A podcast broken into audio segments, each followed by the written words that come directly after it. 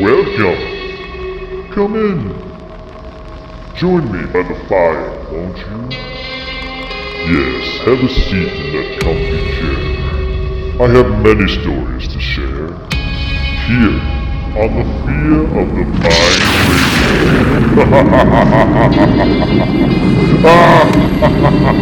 radio.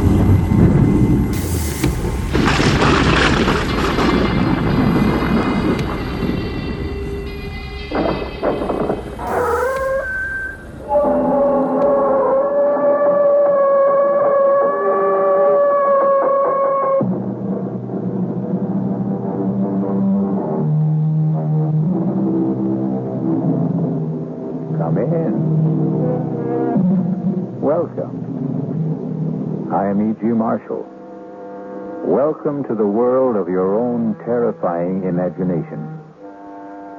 Since the beginning of time, people have argued about the existence of ghosts. They've been called variously wraiths, specters, phantoms, apparitions, shadows, or shades. But everyone agrees that if there are such things as ghosts, they are the souls of dead persons haunting living persons. And that's what our story is about. Ghosts. No one, Mr. Garth, whether professional ghost hunters or ordinary people, have ever been able to spend an entire night in that house. Well, how many have tried, Mr. Flanders? Well, I know of at least a dozen. And that's within the past two years. Well, did you get any reports from the professionals? Most sketchy ones. But they all say the same thing. That whatever or whoever it is that haunts that house, the manifestations are the most powerful and evil in their experience. They all mention nameless horrors.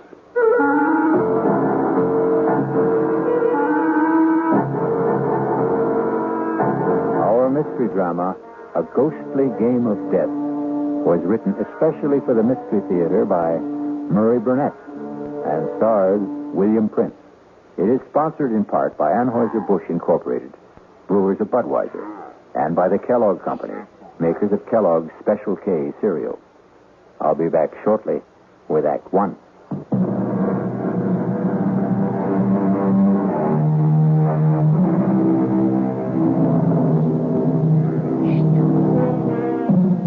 Nameless horrors. A nice phrase. But as soon as you put a name and identity to horrors, somehow they prove bearable. In the last century, people have shown that they can and do bear up under mass genocide and atomic bombings. But the horror that is nameless, that is the most fearful of all. And our spine tingler will try to put a name to one kind of horror. You are not real. There are no such things as ghosts. I'm just imagining things. But I see you. I see you. No, don't. Don't hurt me. Whatever you are, please, stay away from me. You want me to leave the house? I will. I will, if that's what you want. Just please let me by.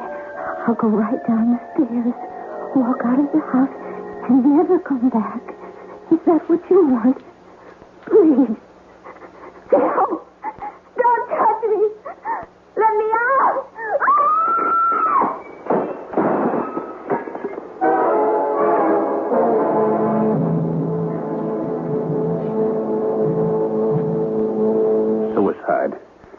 That's what all the papers say, Mr. Garth. But we know better. It's ghosts. That house is haunted. Mr. Flanders, my field of study is the supernatural.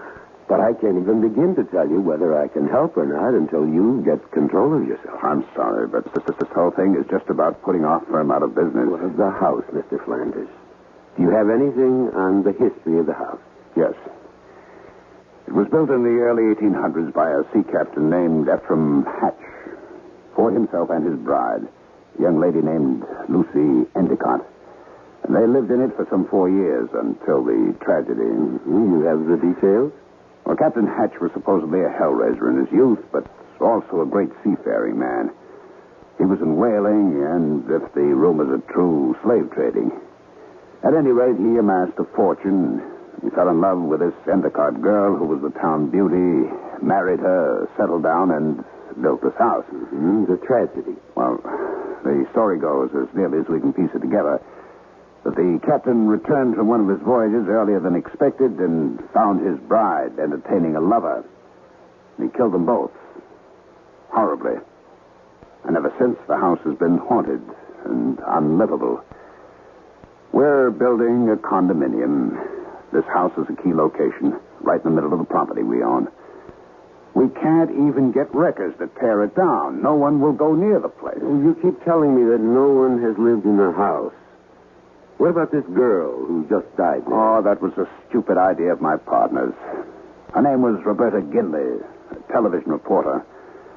She wanted to make a name for herself, and my partner sold me on the idea that if she spent a night in the house and then went on television and told people about it, our problems would be solved. And now we're in a worse mess than before. That's why we came to you.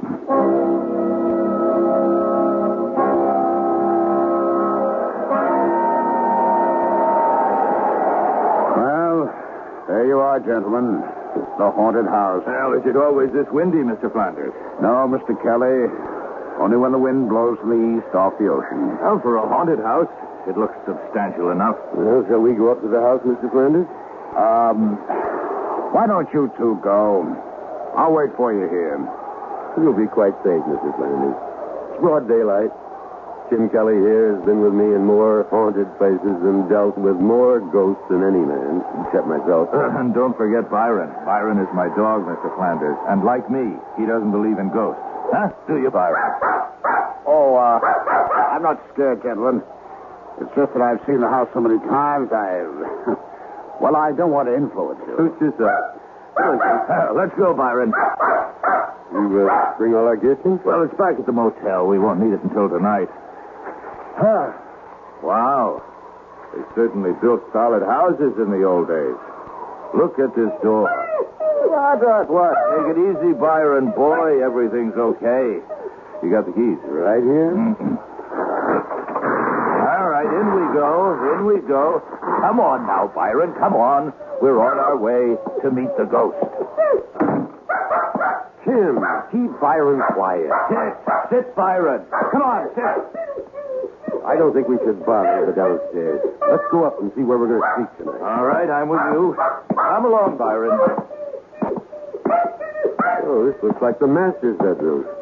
I'll sleep here. All right, I'll sleep in this little alcove here, right, right off your room. Byron, what is the matter with you? I wouldn't try to take him into that alcove, Tim. He can stay in this room with me tonight. All right, all right. Hey, there's a door here leading outside to what you call the widow's walk. Want to come out and look around? I'll be right with you. Just checking the fireplace. You're going to need logs. Okay. Where's the door? Ah, it's right here. It Hasn't been open in a long time. Now. What a view. Look at that ocean. Any woman waiting out here to see her husband's ship come in might be blown away. From what Flanders tells, the captain's wife wasn't too anxious for her husband to return. That's right. She was too busy entertaining her lover. Oh, look, down, down. You moved the rail. Oh, all right. Thanks, Mr. Strong.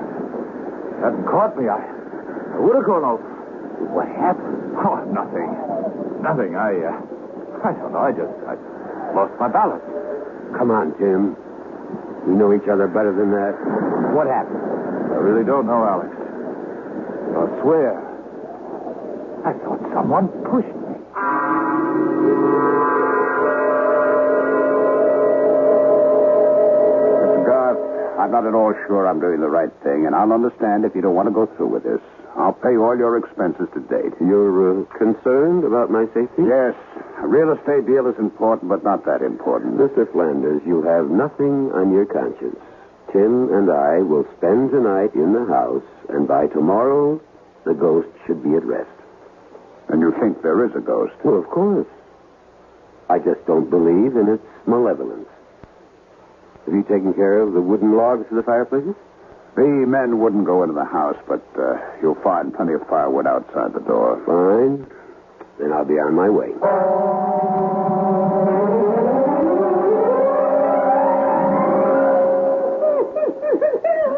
Uh, I've never seen Byron act like this. Hmm, something to think about. Well, I've been with you on about 50 of these haunted house deals. You think there's something different about this one? Well, I don't know, but I'm going to find out. Heard that sort of moan before. According to you, Alex, it's a ghost in pain. It is. Sounds like the evening's entertainment is about to start. Tim, Yes, Alex? we've worked together for a long time, and we get along so well because I respect your disbelief in the supernatural. Ah, which has come in handy when I uncovered a few tape recorders and other little fake devices. Right, right. But for your own sake, Tim, there's something about this house that seems different. Now, please, be careful. Huh? You're trying to scare me? Oh, I don't think that's possible. Right, right. Now, how about some wood for my fire? Oh, whoever you are, if you're trying to scare us, it's not going to work. You know, in all the years we've been working together, Alex, I've yet to see a ghost. But you've heard them. Oh, so you tell me. You talk with them. I just hear noises, and sometimes they're man-made. Mm-hmm, and sometimes not. Uh, would you strike a match, please? Ah, that's better. Get some of the chill off the room. The fireplaces always seem to make a room more cheerful. The electricity must have been installed around, oh, I guess the turn of the century, huh? well, I've seen brighter lights, but at least we have light. and candles. Oh, did I share mine with you? No, I have a supply back in my room. Oh, all right. Ah, here we go again. Spirit rapping. Oh, now I've made it angry. Listen to me. Whoever you are, my name is Alex Garth. I would like to help you, but I can't unless. Doesn't want to talk to you, evidently, Alex. We'll see. Although you're my friend in the lie, you are often a disturbing influence. Now, I won't deny that I'm an unbeliever. So I'll turn in now that the fire's going. And you can go back to your side of the room and commune with the spirit. And with each other, Jim. We'll check with each other, as we always do.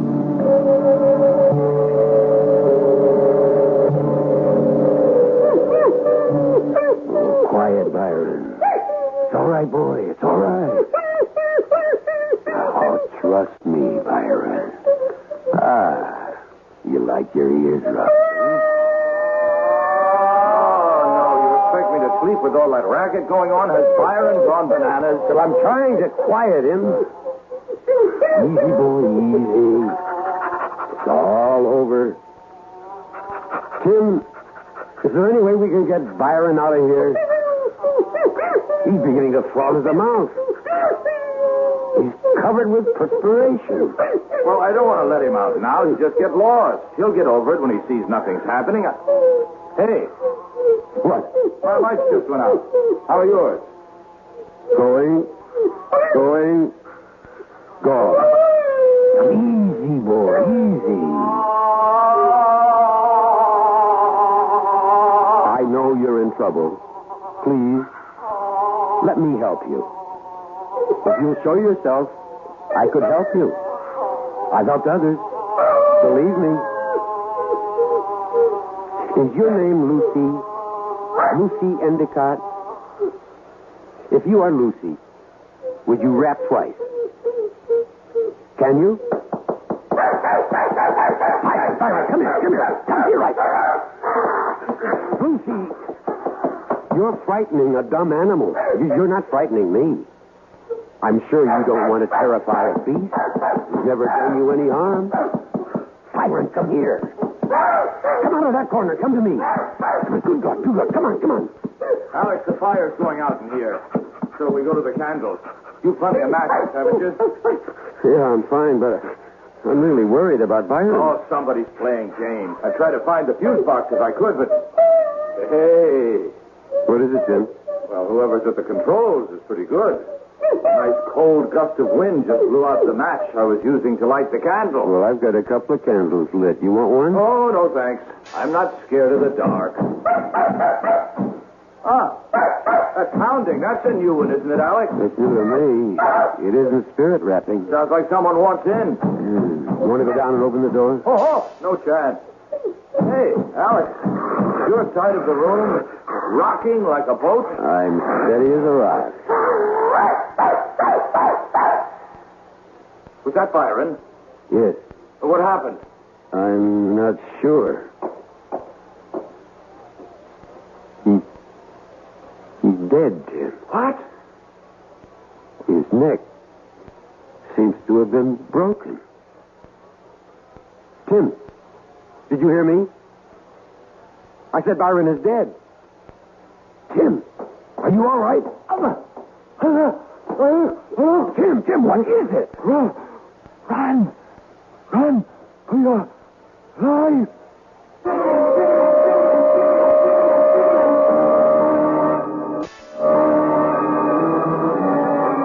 Each man has his own nightmare. Something from which he will run, driven by the secret whips of his own fears. But I suspect that Alex Garth could not tell you what it was that Tim Kelly ran from that night in the house that faced the sea. We'll be back shortly with Act Two.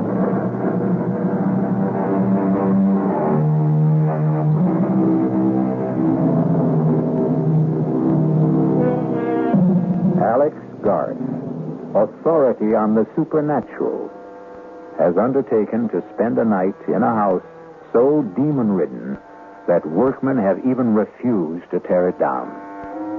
Deserted by his friend and ally, Tim Kelly, who fled in terror from unknown fears, Garth knew that he had to face the rest of the night alone as the heavy outer door boomed closed behind Tim Kelly.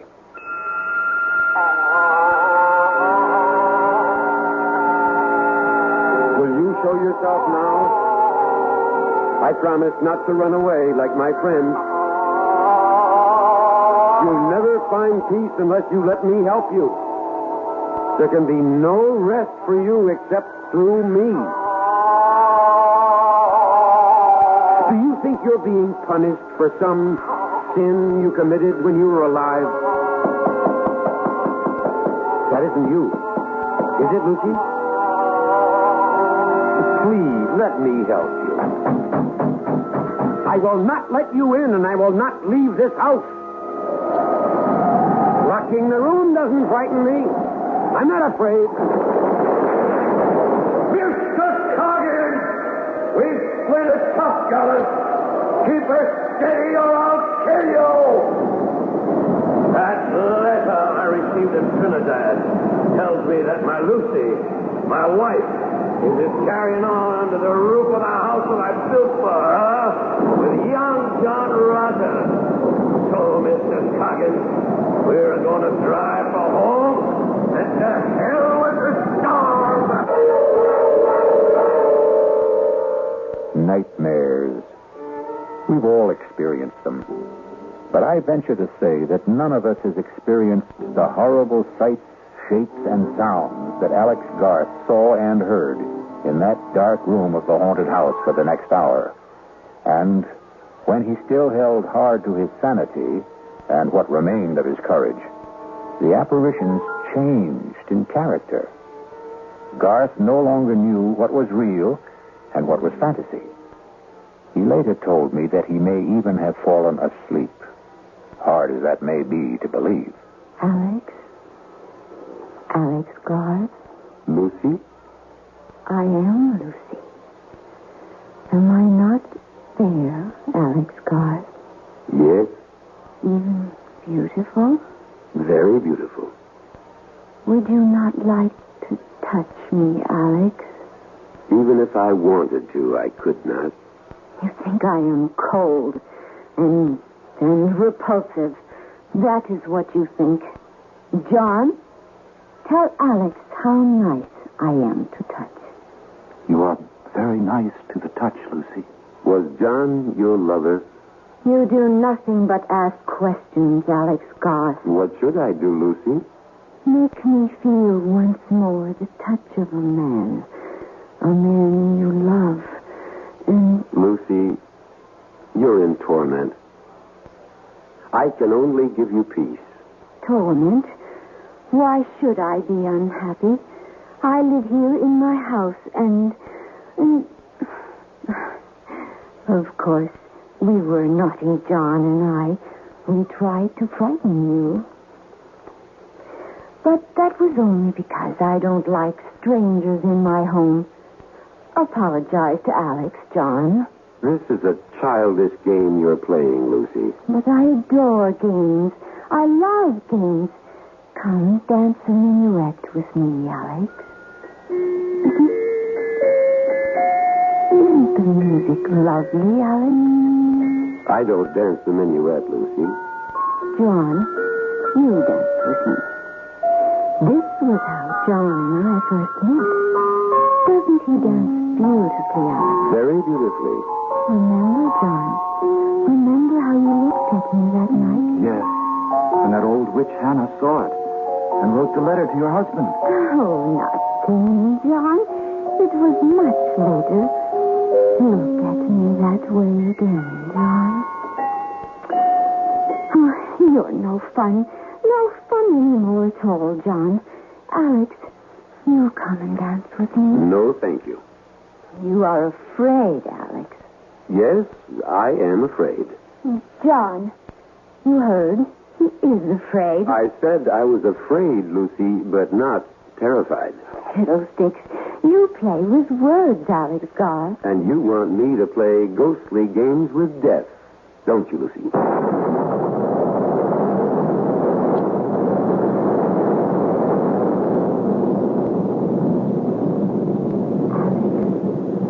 Alex Garth, wake up. I I wasn't asleep. You are here to drive me from my home. Are you happy in your home, Lucy? I will not leave. You shall fail. Others have tried. Would you like to see what happened to those others? I have a mirror you can look into in my room, just down the hall. Look in that mirror if you dare. I think I've been given a fairly good idea already. Leave this house, Alex. For your own sake, leave. Tomorrow morning, Lucy. Tomorrow will be too late. Head's going around. Sit down, Alex Garth. The room will stop spinning. There. That's better, isn't it? I'm still dizzy. I warned you. Now, Alex Garth, now, look at me. Good Lord. You do not find me beautiful now, Alex Garth. Not now with the blood flowing from the wounds inflicted on me by when he murdered me. Not murdered, executed. You would not like to kiss me now, Alex Garth. Stay where you are. You need not worry about my blood staining your clothes. It will not even show. Stay away. Stay away. I warned you, Alex Garth. You think no one would wish to embrace me now, with the cuts and wounds and blood disfiguring me. Is that what you think? I'm not listening. Someone will wish to kiss me. Someone who loves me. I will kiss you, Lucy. I will embrace you. And I will embrace you, John, my love, even with the blood flowing from your poor I feet. can't look. I can't. It will do you no good to put your hands over your eyes, Alex. You will still see the bloodied lovers kiss. No, I won't witness this horror. My thoughts are mine. And they're real. You're phantoms, and you don't exist. For many we don't. But you know that we do. We are here, and we are real. And the only way you can banish us from your mind's eye is to run. Run, as your wise friend did. Run, and you'll see us no more. No. No, Lucy. I'm not leaving this house.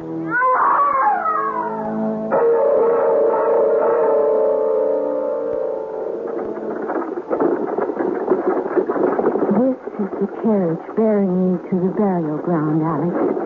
If you open your eyes, you can see into the coffin. The undertaker did a fine job. I looked almost as pretty as I did before I died. I was wearing the dress you see me in, Alex, and The only mourner, Fallon, who wasn't afraid of my husband's wrath. The only person who didn't believe I was a wanton.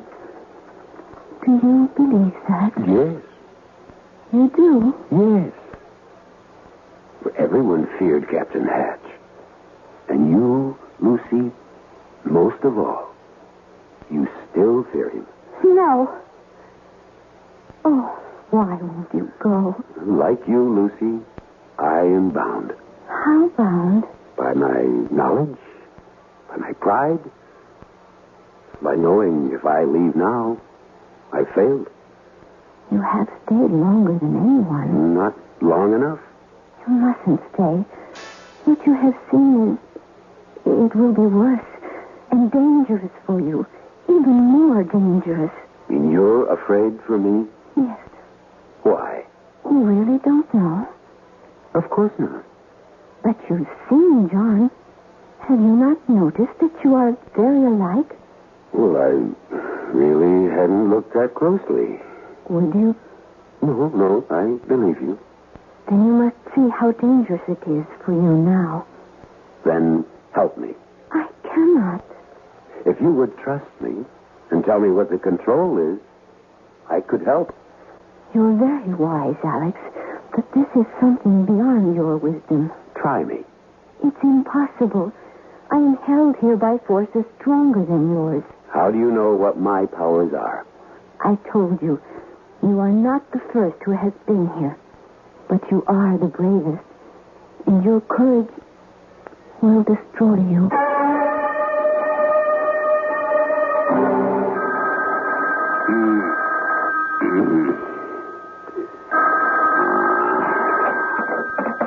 Hello. Mr. Flanders? Who's this? Kelly. Tim Kelly. Where are you? Austin. Bo- what are you doing? in- Flanders, I owe an apology. I owe Alex a lot more than that. Mr. Flanders, you've got to get Alex out of that house. What happened? Just get him out. It's four o'clock in the morning, Kelly. You woke me up. I'm not quite functioning yet. What do you see? What's in that house? Demons. I thought you didn't believe in ghosts. No. But I believe in evil. And Mr. Flanders, in that house, you can actually feel the presence of evil. It's all around you. And it's dangerous. Now, listen, Kelly. Garth knew what he was getting into. It's up to him to handle it. I tell you, his life is at stake. Well, if you're convinced of that, then it's up to you to do something about it. Not to run away. This entrepreneur brand logo was done by a top freelancer on Fiverr is simply wow. Those stylized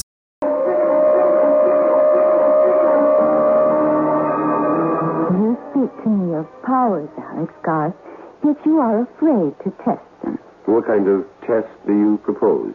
The mirror. The mirror in my room. Let's go. Well, come along. I'm warning you, Alex Garth. Uh, wait a second. Your death machine will not help you. Death machine. Oh, you mean the revolver. Call it what you like. It spits fire and noise and has been used stupidly by stupid people against us. Surely you know better, Alex Garth. No, it gives me something to hold on to. Come on.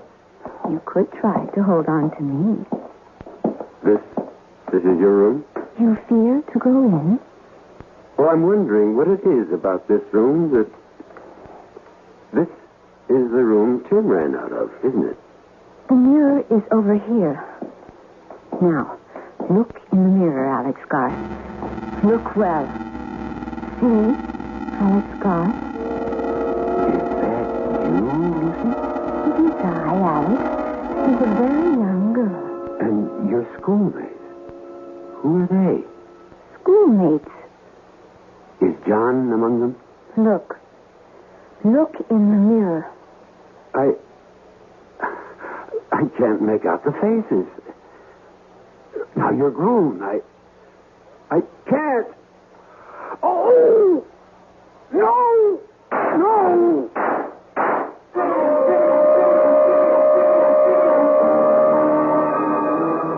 Mirror, mirror on the wall. What did the hunter of ghosts Alex Garth see in the mirror that so terrified him he lost his head and shot at the images in the glass? I'll be back shortly to tell you what Garth saw when I return with Act Three.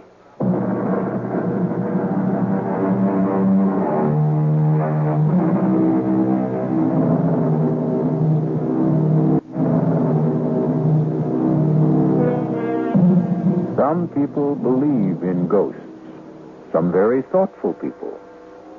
There are others who say if you believe in ghosts, you will see ghosts. And Alex Garth, expert on the supernatural, is not only seeing, but talking to ghosts. As experienced and as cool a ghost hunter as Alex Garth has just committed the childish act of firing his revolver into a mirror, shattering the glass into a million pieces, and doing the same to his composure. Stupid. Stupid, stupid. Breaking the mirror isn't going to change anything, Alex Garth. The only thing you can do is leave. I'm not leaving, Lucy, until dawn. If you stay, your mind becomes a mirror. A mirror for all the things you don't want to look at. Well, if I have to look, I will. Then farewell, Alex Garth. You and I will see each other, but we can no longer talk until you join us. Join you? You are doomed. You will join John and me here in my home for all eternity. And God help you, Alex Garth, because I no longer can. Lucy. Lucy, is that you? Lucy, my darling, my love, I. I must go now. No, no. Please stay a little longer. Just a little longer, dear heart. Why did you marry him, Lucy? He John, my love. He left and never said a word. How could I, Lucy? You know I didn't have a penny. You could have told me you loved me. You knew that. You knew it all the time we were growing up. Sometimes when people grow up, they change, John. And I was afraid you no longer cared for me. That's why you married the captain. I didn't want to be an old maid. Oh, there was no chance of that. I was afraid. I was afraid, John.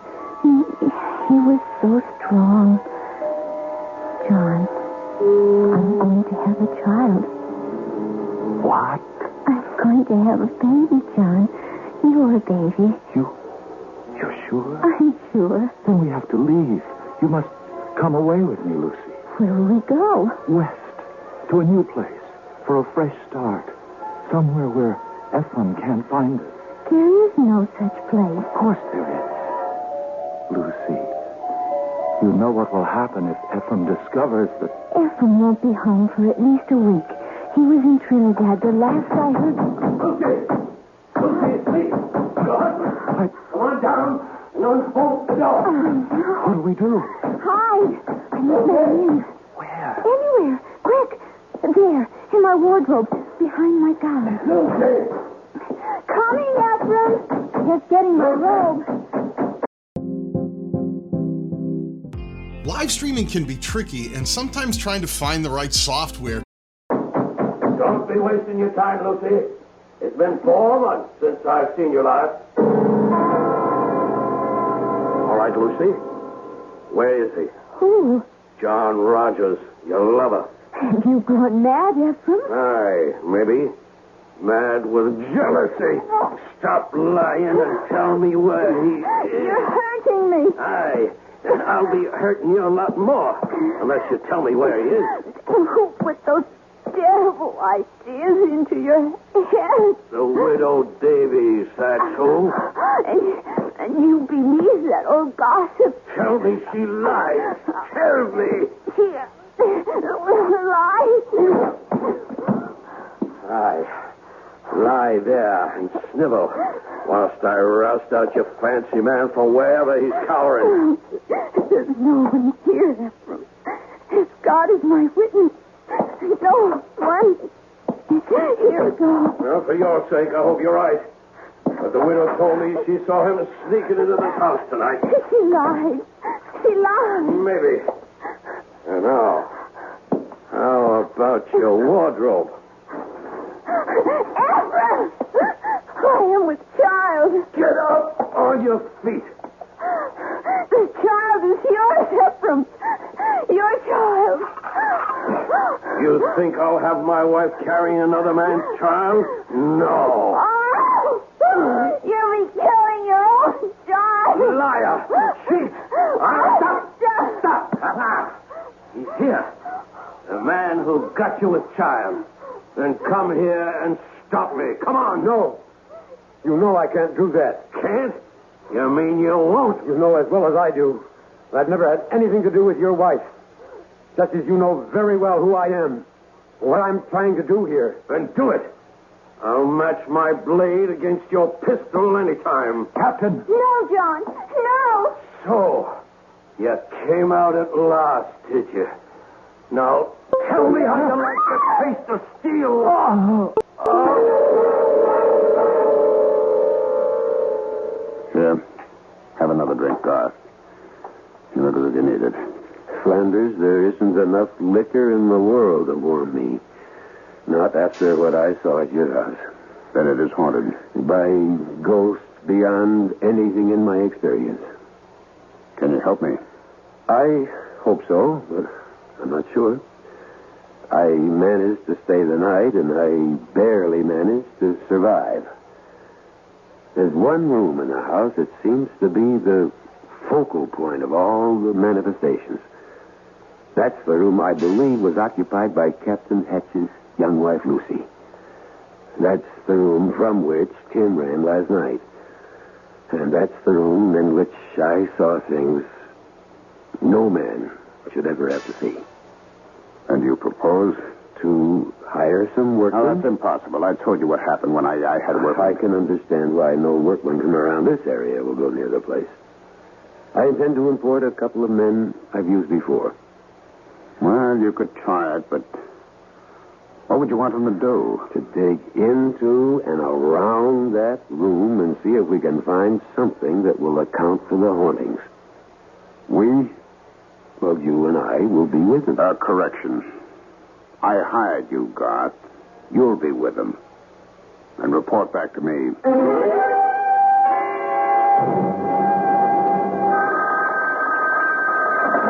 Hello. Flanders, this is Olive Garth. I'm calling you from a diner just down the road from the house. With good news. My workman walked out. Well, that's that. If you want that house cleansed, all I ask is you meet me there in half an hour. Well, why do you need me? Well, for two reasons. One, I don't know what may have to be done to the house, which is your property. And two, I don't think one man can do all the necessary digging that may have to be done.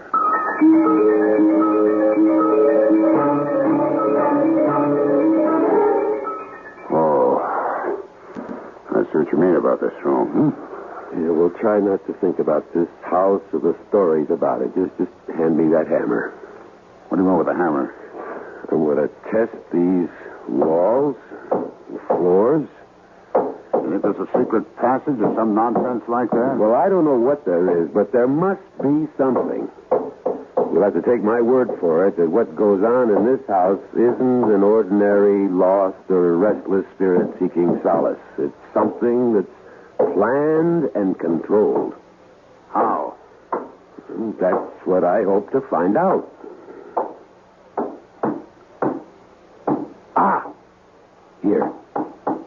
Something. I think so. Listen. That sounds hollow. Yes. And the further down you go towards the floor, the hollower it sounds. Hand me that crowbar. Uh, well, maybe we should let things be. Not if you want to rid the house of the ghosts. Well, what will we find? Lord knows.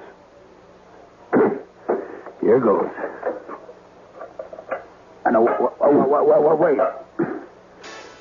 Can't you handle this without me? you scared? Well, I think I'd feel better if I stepped outside. Be over in a minute. I don't think I'm going to be able to stand this. Well, just think of something else. You get a thought, you hold on to it. Well, I can. I can only think of the sea and the storm and the ship driving and a woman. Flanders, uh, well, hold on to me. Hang on. And look. Look, there's nothing down there but a room. Look, look for yourself. God, why, sh- why should I be so terrified? Why do I want to run? There are steps. Come on. No, you want me to go down? Come on, it's only an empty room. I'm not so sure it's empty. Come on. No, steady now. What's that? It's a table. There's something on it. I know. Let's see. It's, just a plain saucer. Yeah, the saucer's plain. But look what's in it. What is that stuff? Well, I'm not sure, but it looks to me like or something like mercury. I bet there's mercury in it. We'll have to have it analyzed. What's that on top of it?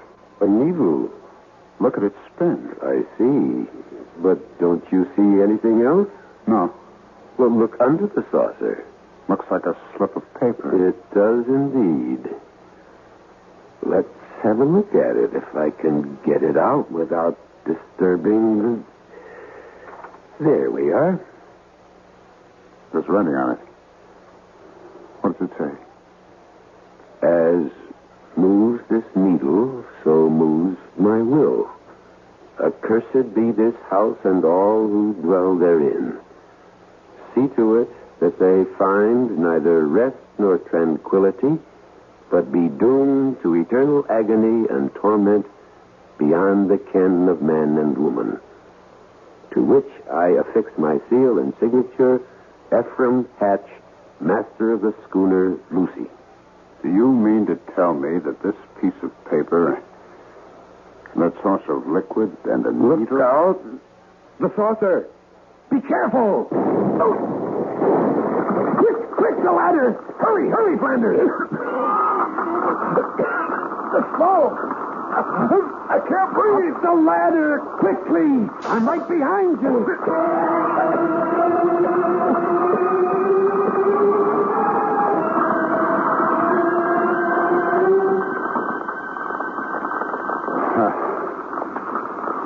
How do you say thanks to a man who saved your life? Oh, don't, don't bother. You wouldn't have been down there in the first place if I hadn't insisted. I owed it to you to get you out of there. God, Yes? I want to explain about my upsetting the saucer. I wouldn't say this to anyone except you, but I'll swear that something pushed my hand. Do you believe that? Yes, Flanders, I believe it. And now your house is cleansed. The fire will see to that.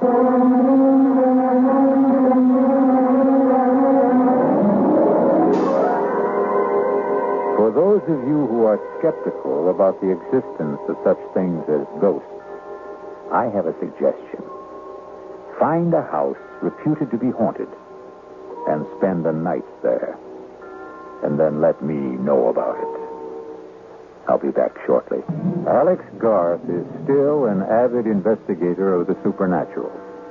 However, he has a curious reluctance to tell people about what he saw during the night he spent in that house on the New England coast. And he never admits that many times in the dead of night, he sees again the face of Lucy, her lover, and the terrible sword of Captain Ephraim Hatch. And he awakens with his mouth open in a soundless scream. Our cast included William Prince, Ralph Bell, Joan Tyson, William Redfield, and Gil Mack. The entire production was under the Pleasant Dream.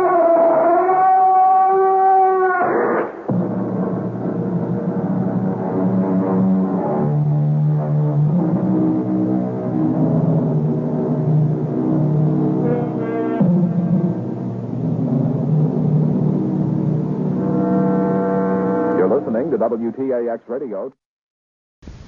The CBS Radio Mystery Theater presents.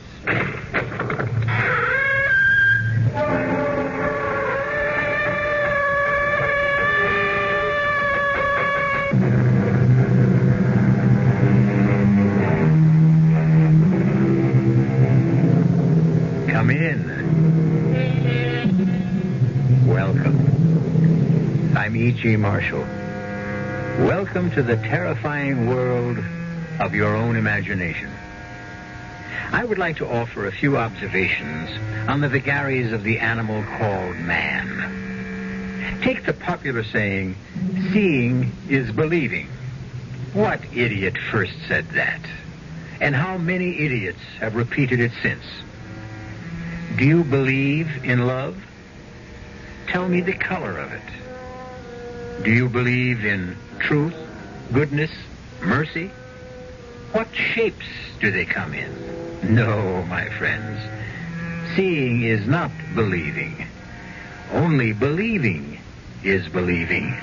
And we'll prove it to you in the story that follows. The longer we're away from this earth, Alice, the less we rely on our senses. The senses, in a manner of speaking, start to fade little by little. They tell me this is quite normal.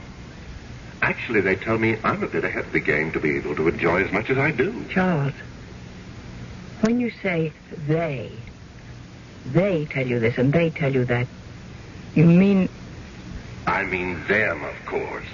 All those. the ones up there? It isn't up there, Alice. And it isn't down there either. Well, where is it? It's simply there. Meaning, not here. I thought you knew that. Are there a lot of them? Of course there are a lot of them. What would you expect?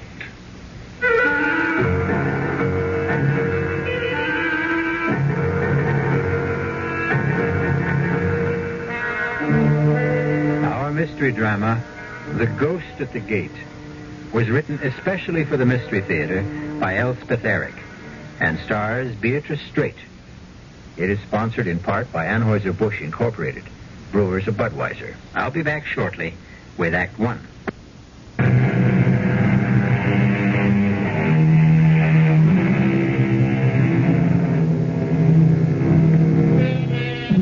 With how much ease believe we what we wish?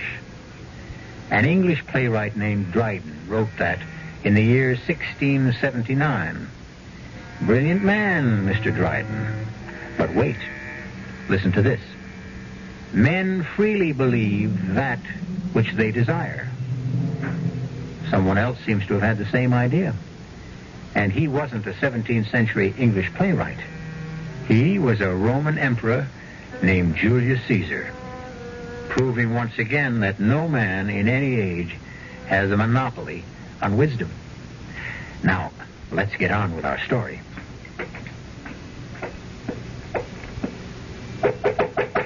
Come in, Dorothea. Your chocolate, Mrs. Emery. Oh, good. Uh, shall I light the fire in the fireplace? Yes, please. I think it's chilly enough for. Oh, Dorothea. Ma'am? You forgot the other cup again. I did. I told you to always bring two cups. Oh, it seems so silly. I'll decide what's silly. When there's just you to drink it. I've explained that to you, Dorothea, more than once. I like to drink two cups of chocolate before retiring, and I don't like that icky sediment in the bottom of the cup. Uh, I'll try, Mrs. Emery. Um, now, if that's all, or, or do you want me to go downstairs and fetch up another cup? Oh, no, no. Go to bed. Oh, good night, Mrs. Emery. Good night, Dorothea. All right now, darling. Chocolate's all poured, fire's lighted. Charles, everything's ready. Now, come on, darling, or the chocolate will get cold. Don't want any chocolate. Oh, Charles, you love chocolate. You always love chocolate. Tastes like mud. But it's very good chocolate. You know what good chocolate Dorothea makes. Now, come on, Charles. Don't make me wait. You want me? Want you? Oh, Charles, how can you ever ask such a thing? Why, I go through the whole day thinking of you. All afternoon at the community chest, I think about you. My darling, it's it's torture for me listening to those other women whose husbands are are with them in their conventional way. I want to scream at them, but I have my Charles, you silly females. Every night he comes to my bedroom and He's tall and handsome and brilliant and romantic and adorable and manly and and we sit and talk together and he, All right, Alice. That's enough. there you are. Oh, Charles. Missed me? Oh, darling, the days are so terrible. I can't think of anything but this moment when we're together. But you know that, my dear. I tell you every single night. I need to hear it, Alice. We who have more or less left this world can't come back unless we are wanted by someone who is still here. Wanted a lot. Otherwise, we can't make the trip, as it were. We can't even purchase a ticket, so to speak, unless we have a destination that is vibrant with love and need and desire. But I love you and I need you. I desire you. You should know that, Charles. Well, it doesn't hurt to hear it. Hmm. Here's your chocolate. Try it. I don't want it. Oh, Charles. The longer we're away from this earth, Alice, the less we rely on our senses. The senses, in a manner of speaking, start to to fade. Mashed potatoes begin to taste like cold cream, coffee tastes like iodine, and this chocolate tastes like mud. They tell me this is quite normal. Charles, when you say they, they tell you this and they tell you that, you mean I mean them, of course.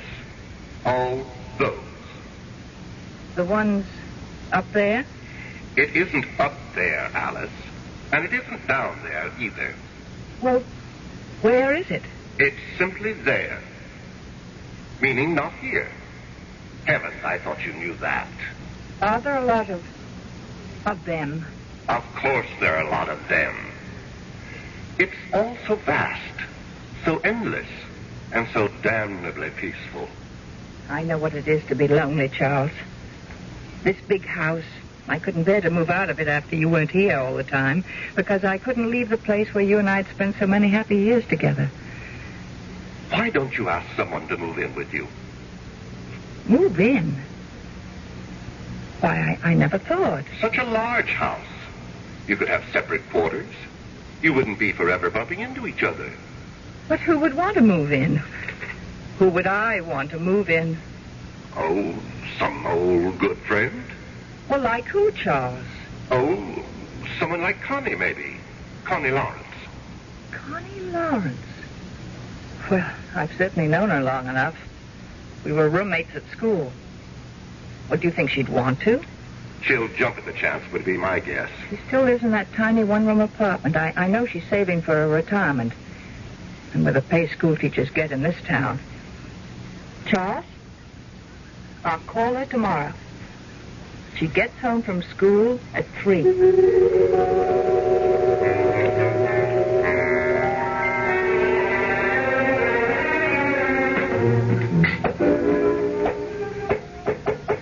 Come in, Dorothea.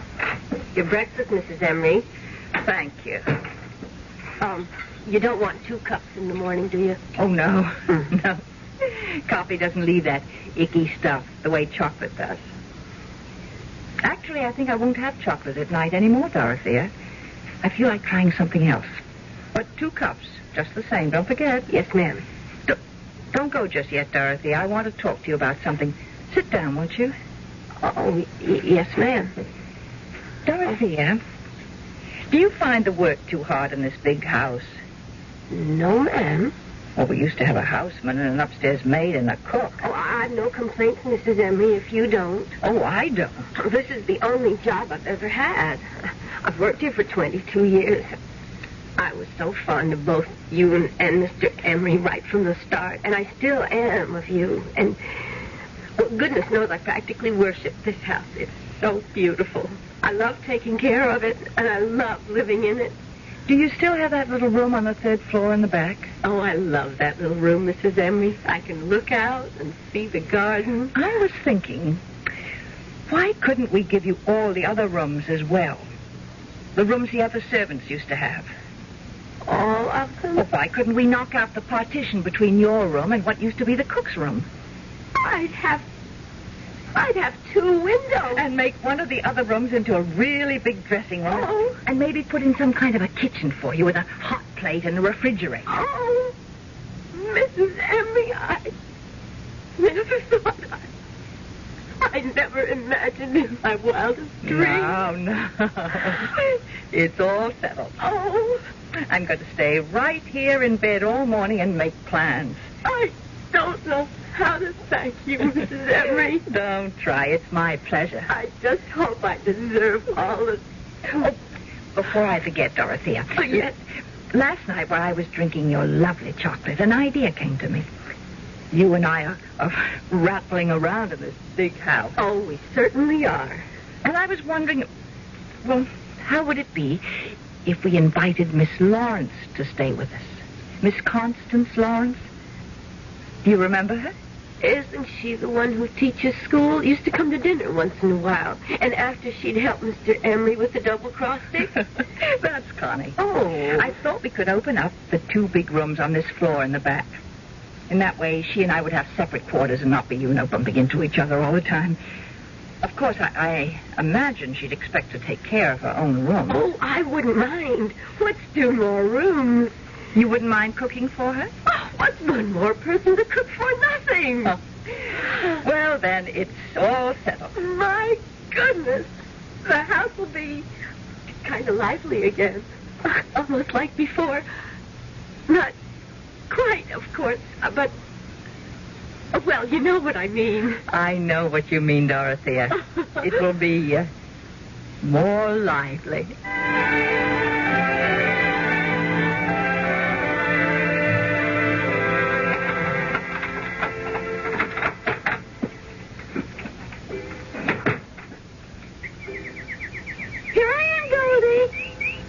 Take my coat off, will you? Then I'll scratch your head for you. Oh, dear. You're just going to have to wait. I'm sorry, Goldie. Hello? Connie, this is Alice Emery. Alice, how are you? Long time no see. well, I don't get out a great deal. Maybe we could have dinner some evening. Would you like to come here?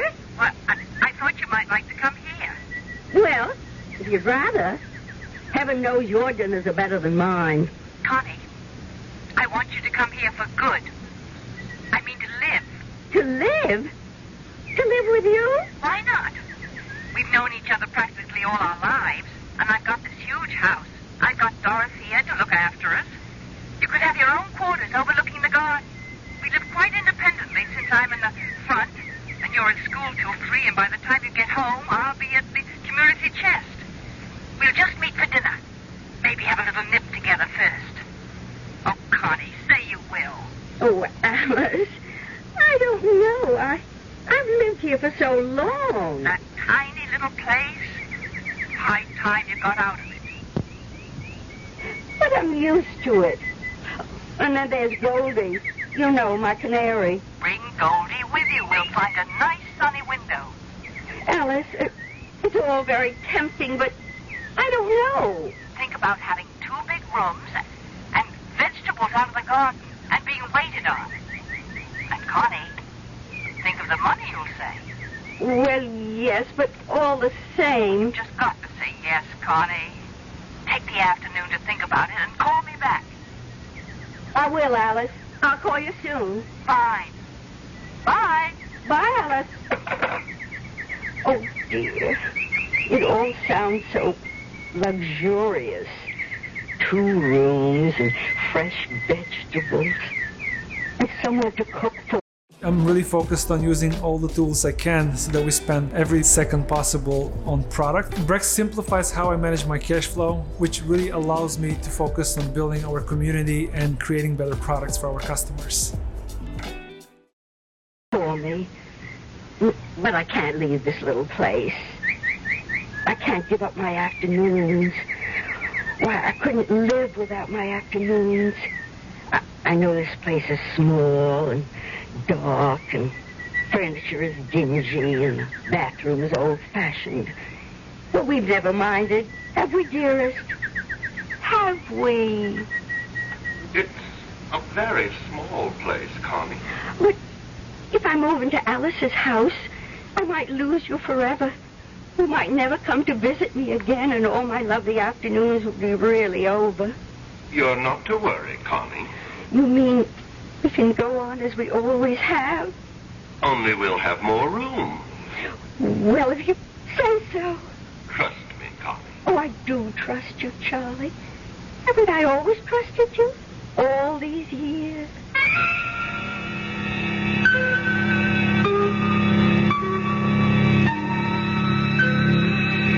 Flesh may be weak, but the spirit of Charles, or Charlie, is very, very willing.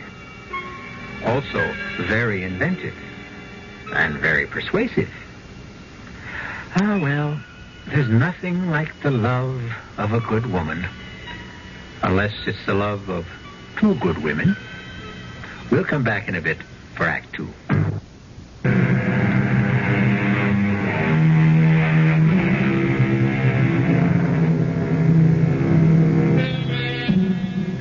Come back to our story. We seem to have uncovered a triangle here. Connie, Alice, and Charles, or Charlie, as Connie calls him.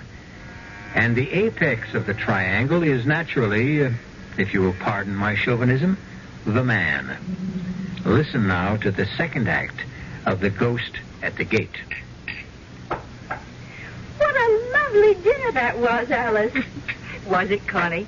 It was the wine that made everything taste so good. Whatever gave you the idea of bringing home a bottle of wine? Alice, it's the first anniversary of me moving in here. Don't you realize? I've been here a month. Well, for heaven's sake. Why, it seems like a week. Or it seems like you've always lived here. I don't know which. It has worked out, hasn't it? Has it ever worked out? I was so afraid it wouldn't. You know what? It's meeting just for dinner that's done it.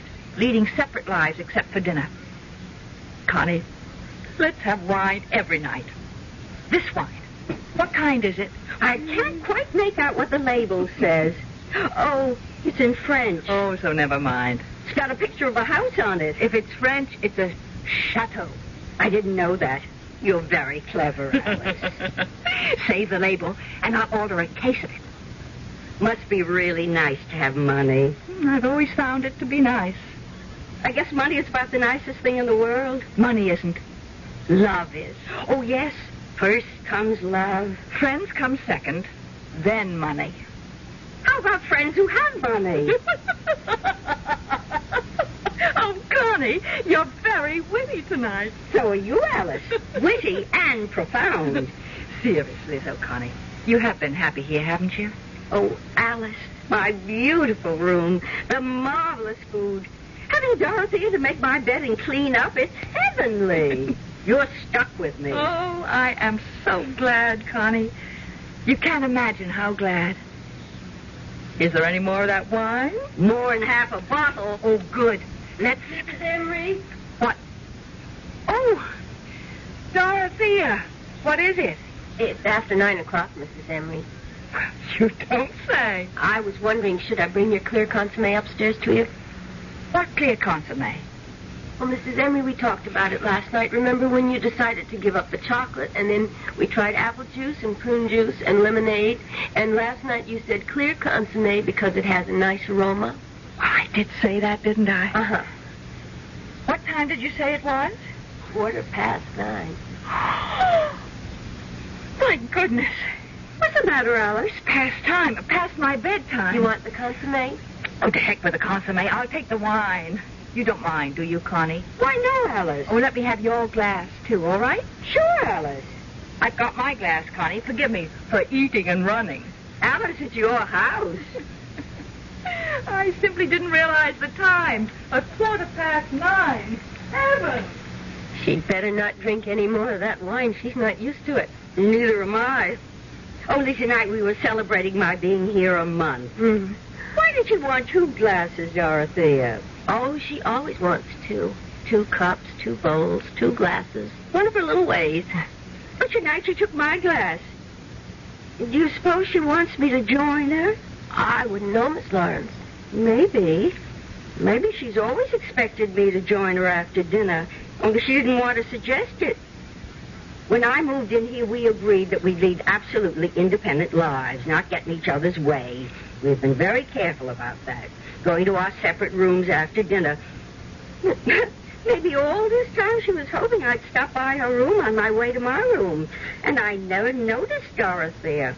That must be it. I wouldn't really know. I never guessed. Oh, how self-centered, how insensitive. I'll never forgive myself.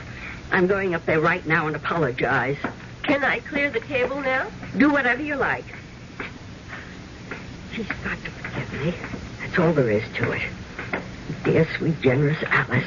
She'll understand. No, I didn't mean to hurt her feelings.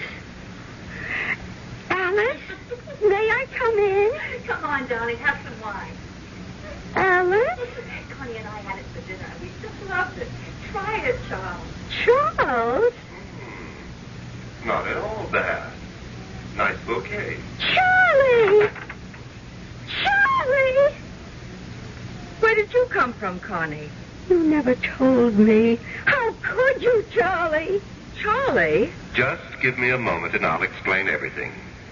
But I need a moment to think. Then I'll explain.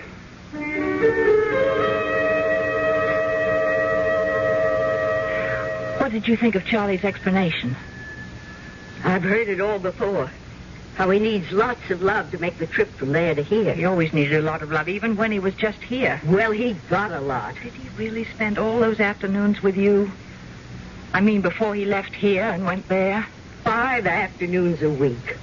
Alice, do you hate me? I should. I know, but do you? I guess I do when it comes right down to it. I'll move out. I'll move back to my one room. But I don't want you to move out.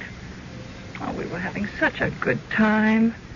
Remember how we were laughing and carrying on at dinner? I haven't laughed like that in years and years. Could have been the wine. There's half a bottle left. Should we? Let's.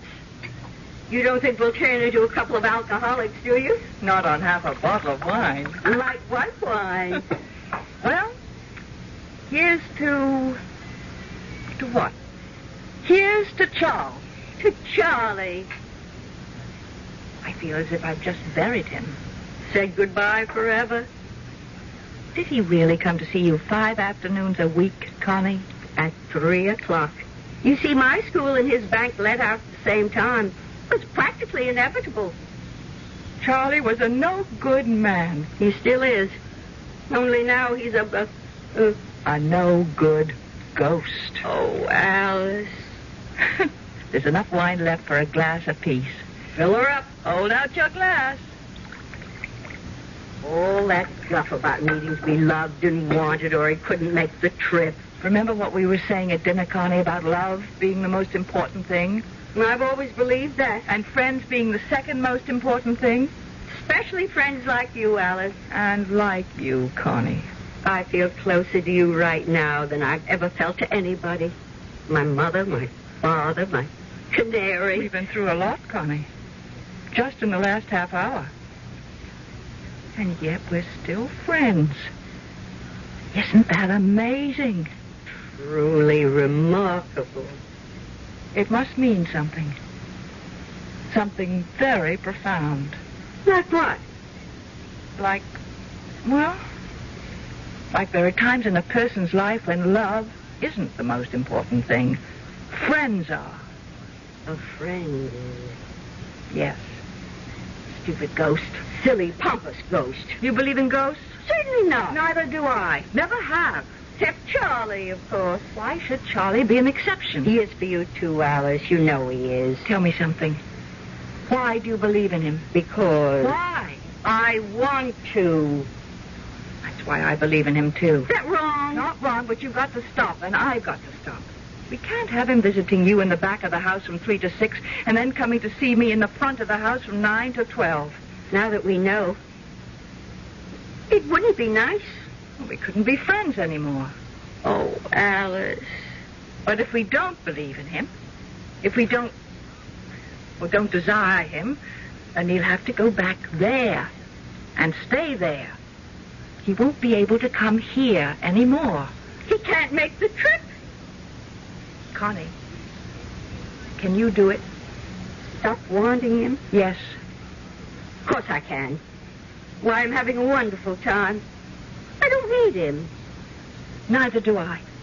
We'll be better off without him. We'll be free, Connie. Liberated women. Let's drink to that. Right you are. Bottoms up.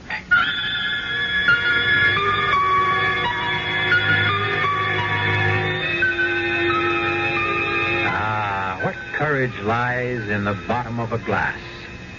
Courage for the shy, the lonely, the frightened, the frustrated, and for the two elderly ladies determined to forget a ghost. We'll return shortly with Act Three.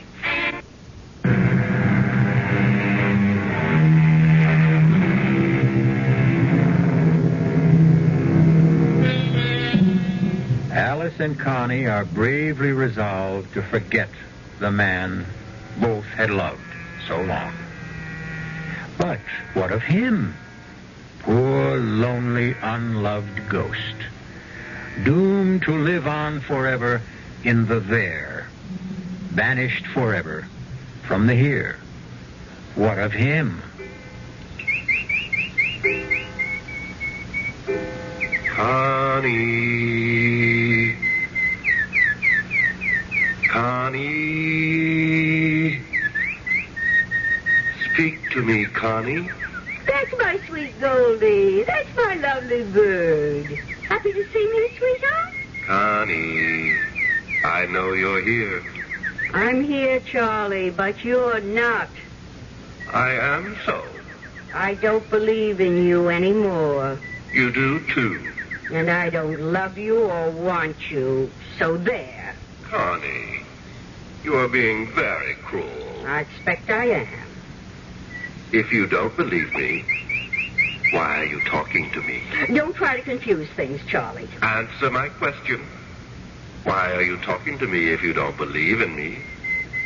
Goldie, tell that ghost to go away.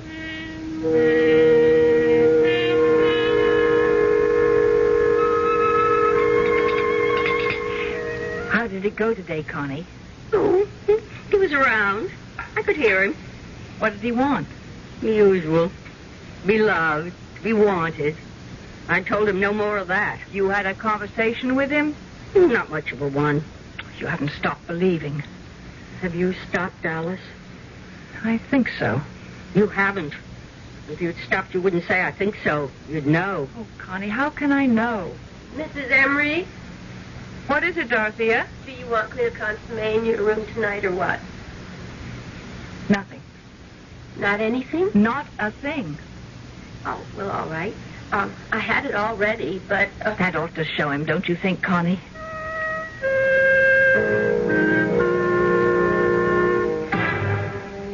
Alice. It's Charles. It's Charles, Alice. What delicious surprise do you have for me tonight? Orange crush? Pomegranate juice? Not a blessed thing, Charles. Ah, you spoke. I didn't mean to. But you did. How beautiful to hear your voice. Oh, don't tell me that old malarkey, Charles. Malarkey? I never thought I'd hear my wife use a word like that. I'm not your wife. I'm your widow. And I'm using a lot of words I never used before. Alice, say you love me still. I can't make the trip unless you love me. I loved you for 35 years. Alice, I'm facing eternity. What's 35 years? Maybe not much there where you are. But it's a long time here. Now I'm going to turn off the light and go to sleep.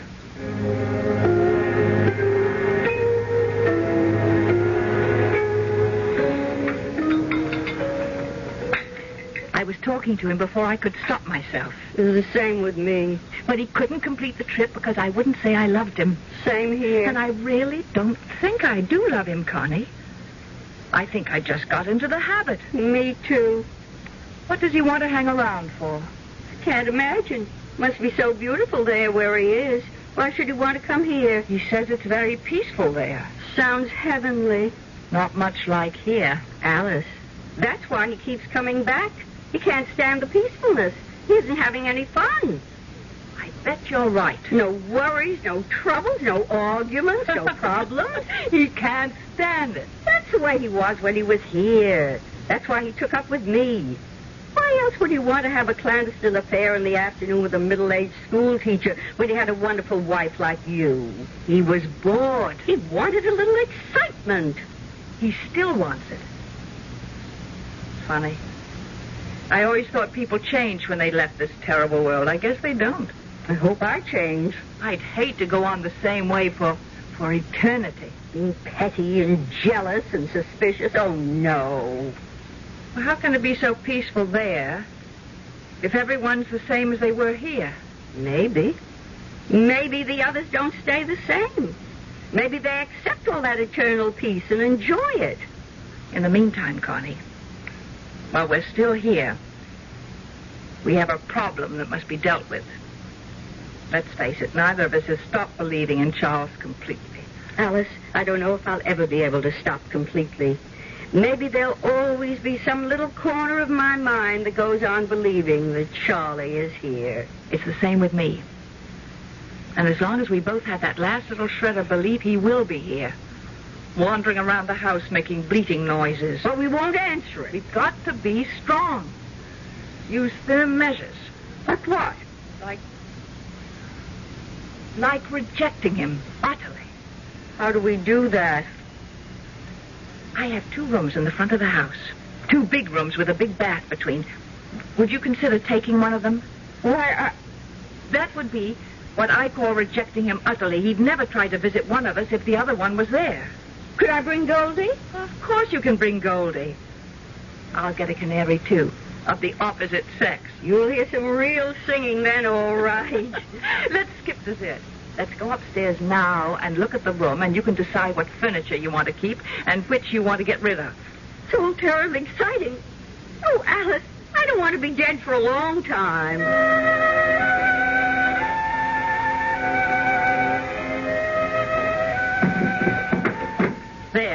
The desk between the windows and the chair here.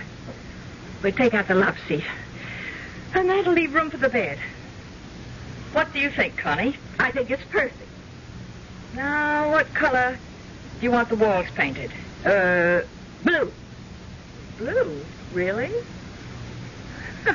I'd have thought with your dark hair you'd have wanted pink or yellow. Blue's such a nice background for Goldie. I'll tell you a secret, Alice. My hair is dyed this color. Alice. Alice. Listen to him. He sounds miserable. I expect he is. You really dye your hair, Connie? Do it myself. Want me to? I'll show you how. I wonder why I ever let myself go gray. You'd look lovely, sort of a pale ash blonde. Pale ash blonde. I like the sound of that. Connie. Connie. Where are you, my darling? Poor old thing. Don't you give in. Oh, I won't. I won't. Be strong. Oh, I will. I swear. Connie. Now, you said blue for the walls. Now, what shade of blue? Aquamarine, turquoise, robin's egg? Turquoise. Good. And we'll put white crisscross curtains at the windows. With turquoise tie backs. right. And we'll get a turquoise and white spread for the bed. Beautiful. Uh, could I possibly have a white rug? A white shag rug. Why not? Alice. Connie. Somebody.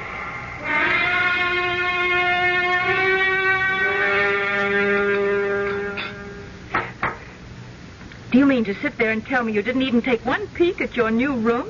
I wanted to wait till you got home from community chest. Well, right after dinner, we'll look at it together. What if the color is wrong? The painter showed me a sample, pure turquoise. we'll eat fast. I can't wait to see it. Dorothy had the bed moved in. Oh, Connie. I hope we'll get along as well as we've been getting along after you move in. We will. We will. And Charlie will go back there and settle down. He'll be much better off. He'll thank us. If I know Charles, he won't. well, if you don't know him, I don't know who does. Unless it's you. You know, you're right there. Connie, I had a thought. What if I went to the community chest in the morning instead of the afternoon? That way, when you get through school, we could do things like Might go to the movies. Alice, for fun. And you know what else? Weekends, we could take a train into the city and see a play. Or a concert. Or go to a museum. Oh, Alice. All those things I've been wanting to do, only I didn't want to do them alone. And you know what else? You mean there's more? Well, you have that two months off in the summer. We could go to Europe. Europe? I'll pay, of course. Now, don't argue. I'm your rich friend, so I'll pay. Alice, say it again. We're doing the right thing by Charlie, aren't we? Charles must stop being a ghost and settle down. And be happy.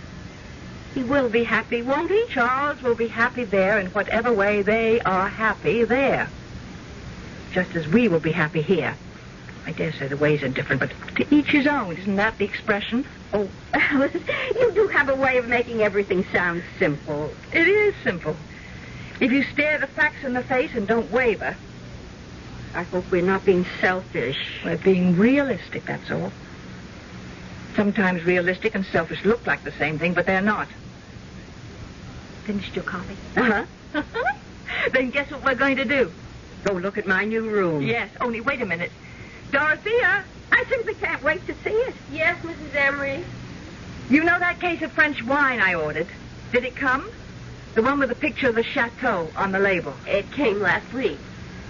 Well, will you uncork a bottle and bring it upstairs to my suite? To our suite. Oh, Alice. And two glasses. Yes, Mrs. Emery. Connie, you and I are going to drink to a brand new life. Three new lives. Yours, mine, and his. Come along.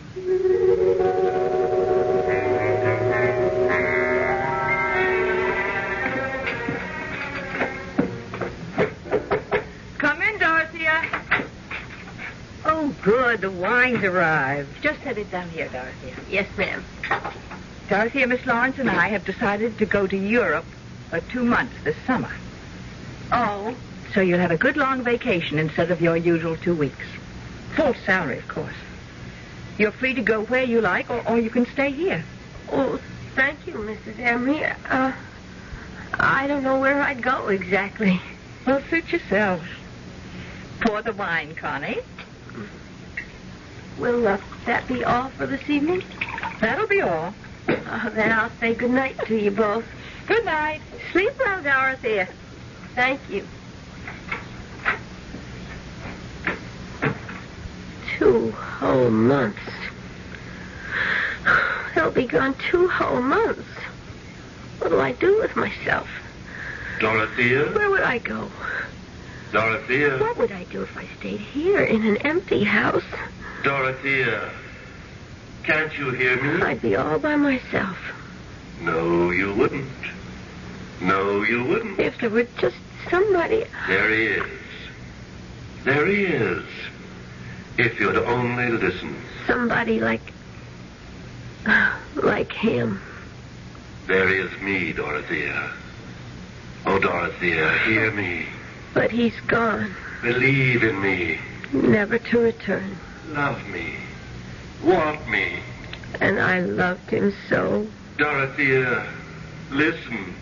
And I still do. Oh, I love him still. Dorothea, uh, look at me. Why, Mr. Emery, I thought you'd never notice. have you. Have you been here long? Too long.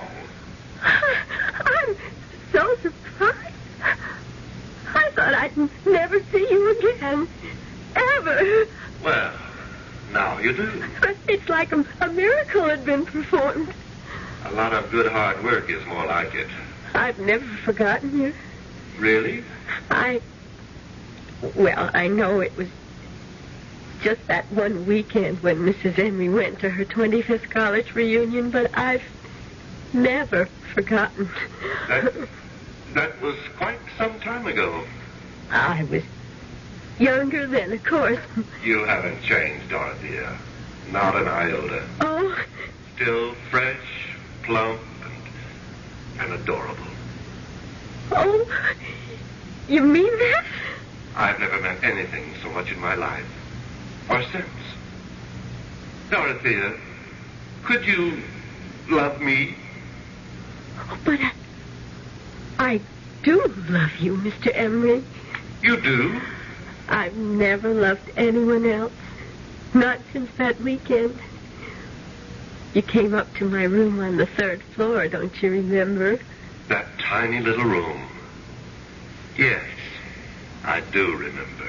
Oh, um, you're going to be around for a while? For a long while, Dorothea. Practically indefinitely. Will you be here this summer? This summer and this fall and all next winter and next year. For as long as you want me, Dorothea. Oh. Come on. Let's go up to the third floor.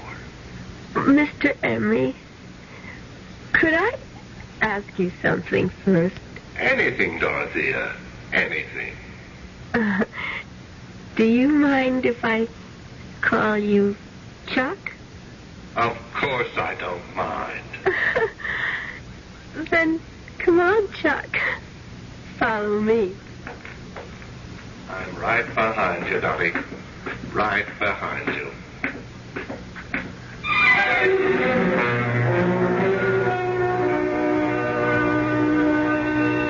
Charles continues his mad pursuit of life after death.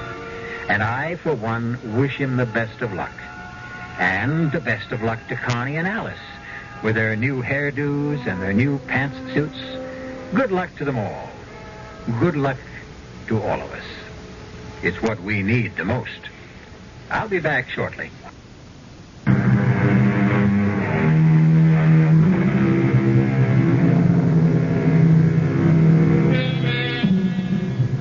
You enjoyed our little ghost story. It wasn't meant to be taken too seriously. His life isn't meant to be taken too seriously. Or, for that matter, death. Don't you agree? Our cast included Beatrice Straight, Paula Trueman, Joan Lorring, and John Baragrey. The entire production was under the direction of Himan Brown. And now, a preview of our next tale. Prometheus, O fire bringer, give our friend a sign. A sign, O fire bringer, a sign. The ledger's on fire! Drop it, Johnson! Drop it! Ah, fear not, fear not. We are all safe. None of us has transgressed. I now call upon Prometheus for another sign. A sign directly for me. Watch now, Casey. Watch. You see, Casey? The man's a sheet of flame. He, he should be burned alive. But he'll emerge unharmed when the flames die down. It's a miracle, Casey. It's impressive. But I don't believe in miracles. Radio Mystery Theater was sponsored in part by the Kellogg Company, makers of Kellogg's Special K cereal. This is E.G. Marshall inviting you to return to our Mystery Theater for another adventure in the macabre. Until next time, pleasant dreams.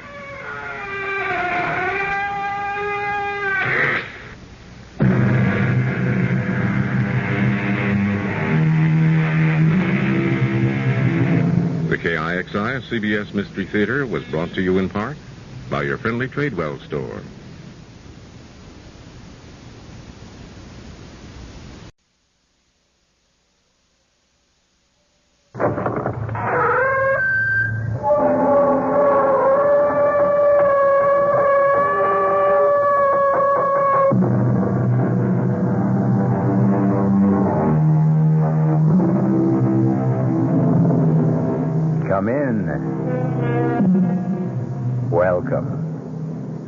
E.G. Marshall.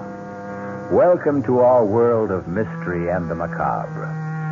Sit back and lend us your fears. Have you ever seen a ghost? It is an experience of such horror as to turn your blood to ice. Oh, I know, I know, there are those who scoff, but they have never met a ghost.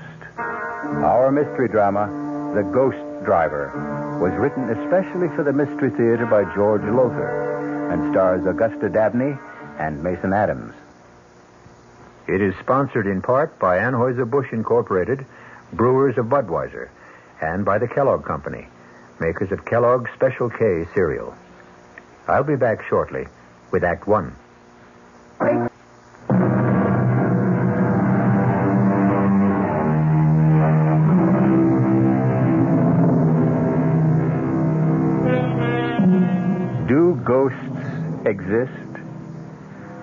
Stout doesn't think so. But his wife Liz feels differently. If it had been up to Liz, they'd never have bought Gormley Lodge on top of Manitou Mountain in Colorado.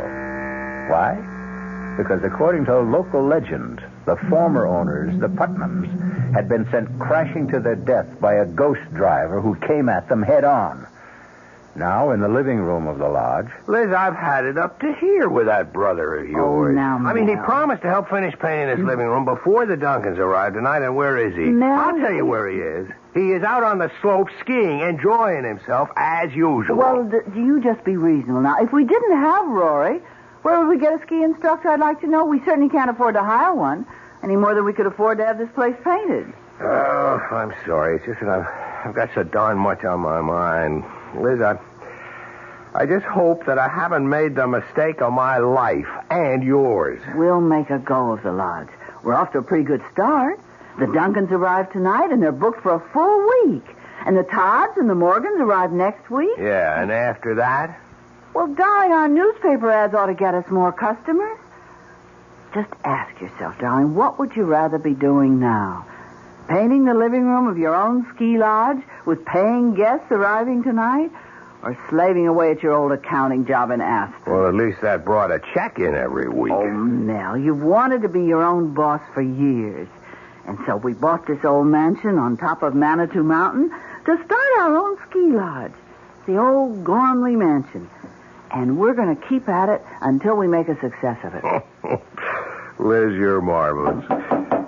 Oh, there's somebody at the front door. I'll get it.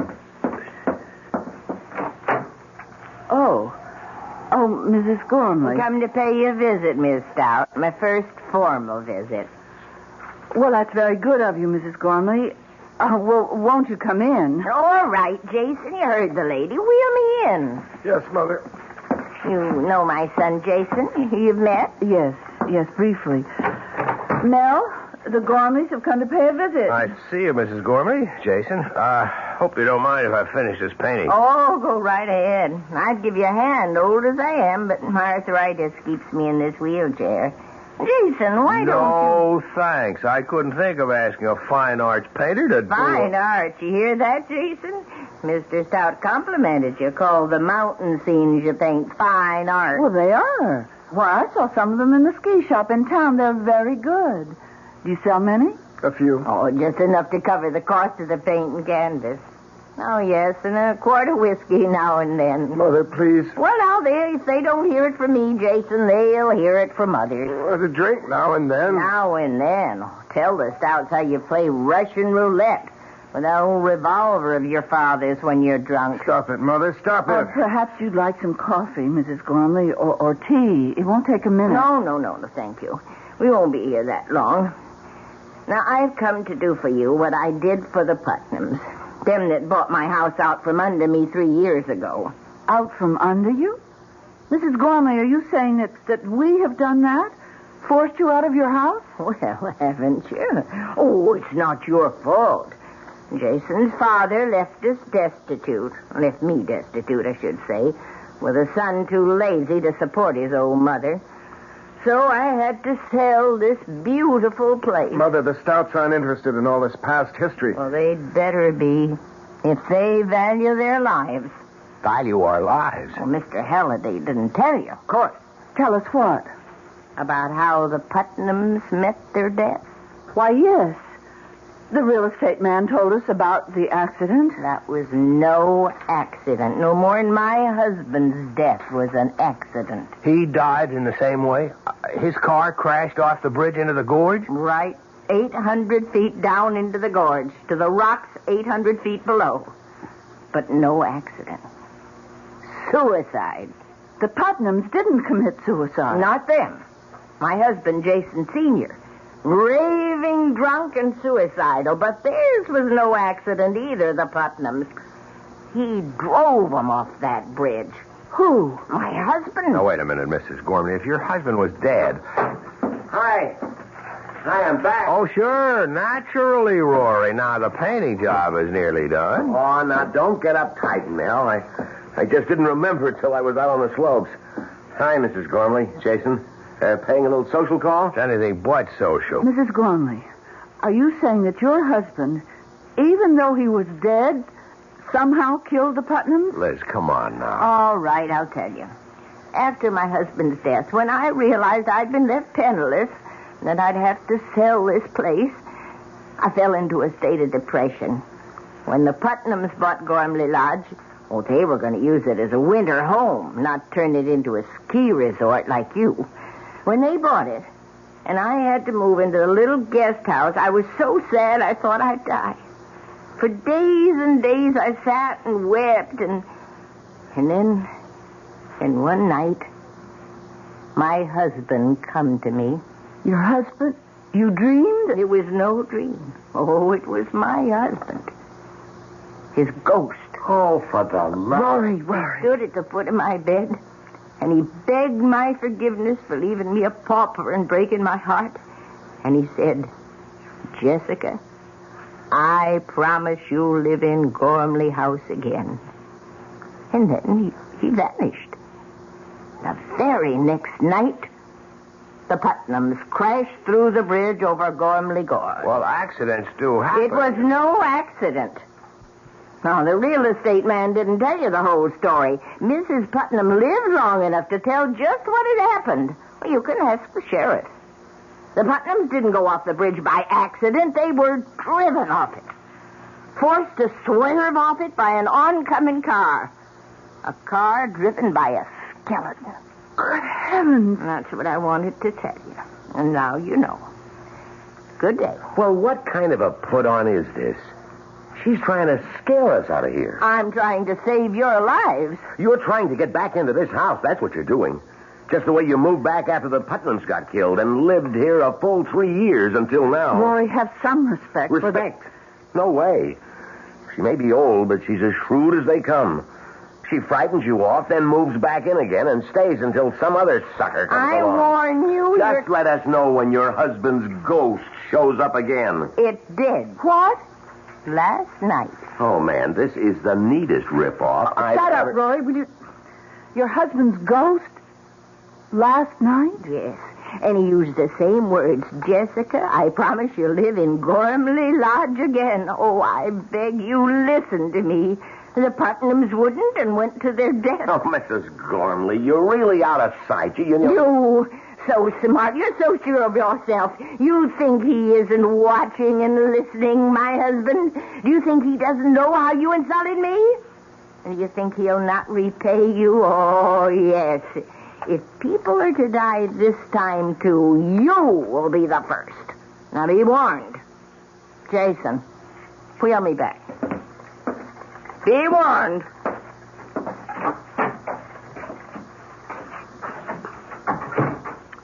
Rory, you shouldn't have talked to Mrs. Gormley like that. You didn't spring for that crazy story, did you? I don't know. I wonder. What, Liz? Mel, call the sheriff. Find out if Mrs. Gormley's telling the truth. Oh, come on, Liz. I look like a fool. Anyhow, I've got to finish this paint job. What? Liz, you're not. I must find out. Suit yourself. You always do.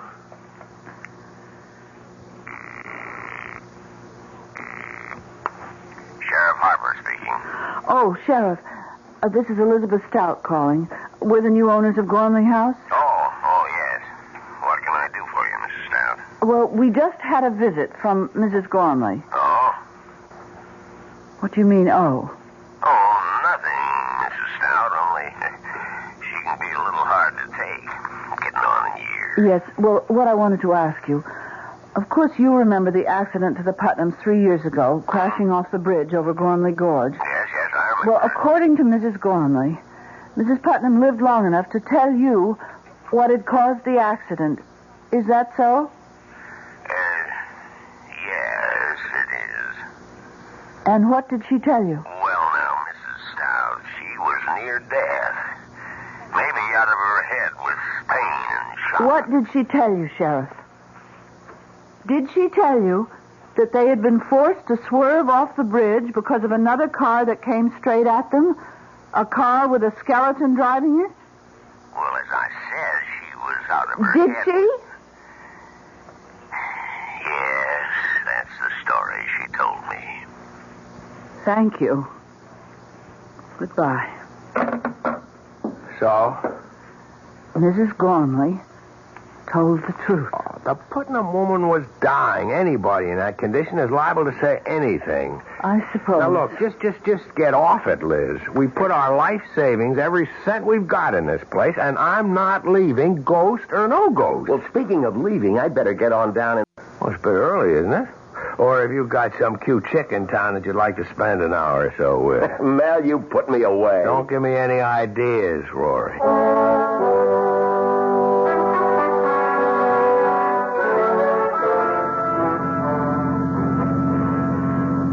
This is some road, Rory. You drive it often? In the dark, I mean? A few times, Mr. Duncan. Well, it's frightfully steep and curvy. Now, don't push the panic button, Mrs. Duncan. I'll get you to the top of Manitou Mountain safe enough. You'll be enjoying a hot toddy in front of the fireplace at Gormley Lodge before you know it. Uh, maybe, uh, maybe you better slow down a little. Ah, it's okay. That was just a patch of loose shale. You much of a skier, Mr. Duncan? Oh, I do okay. My wife will need some lessons, though. I uh, take it Gormley Lodge has a pro. Oh, the best. Me? well, fine, fine. Uh, say, this road is steep and curvy. Must be pretty spectacular. Views, I mean, in the daytime. It's spectacular enough right now, what I can see in the headlights. We've got some views, all right. Here's one. It's real cool. From the bridge over Gormley Gorge. Steep? 800 feet straight down. Yeah, it's too bad there isn't a moon tonight. I'd stop on the bridge and let you have a look. What's that sound? We're crossing the bridge now. A wooden bridge over Gormley Gorge. About 500 feet across. Hey, what's the... Lights of a car coming fast. That damn fool is coming straight at us. Get over! A skeleton driving that car. Hey, we're going off the bridge!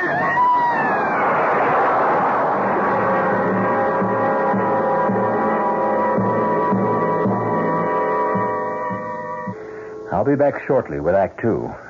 If you have the nerve to return, that is.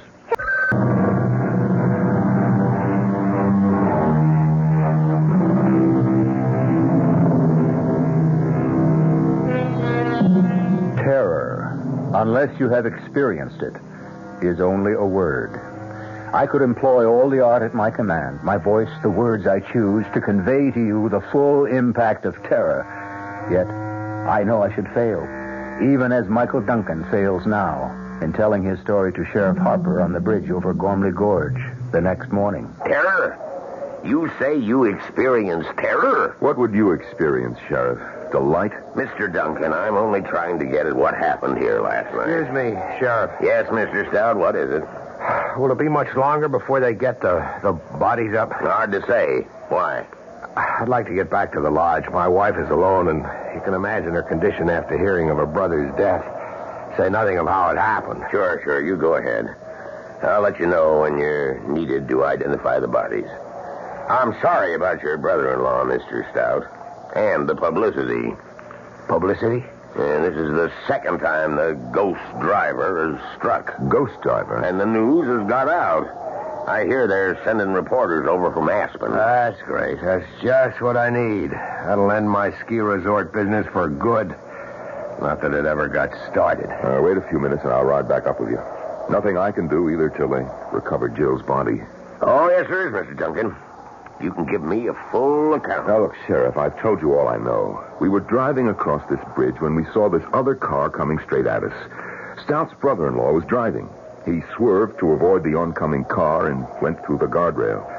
In the split second between swerving and going through the rail, I leapt clear and saved myself. I wish I could say the same for that boy and and Jill, my wife.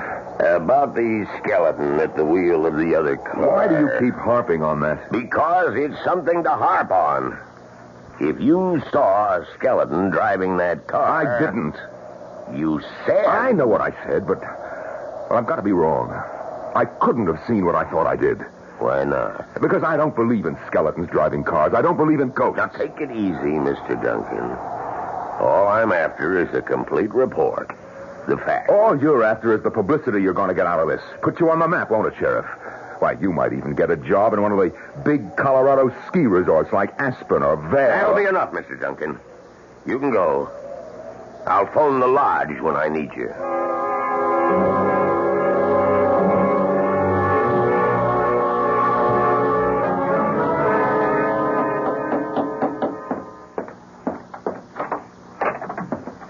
Gormley. Well, invite me in, Miss Stout. Oh, y- yes, of, of course. Uh, yeah, I'm.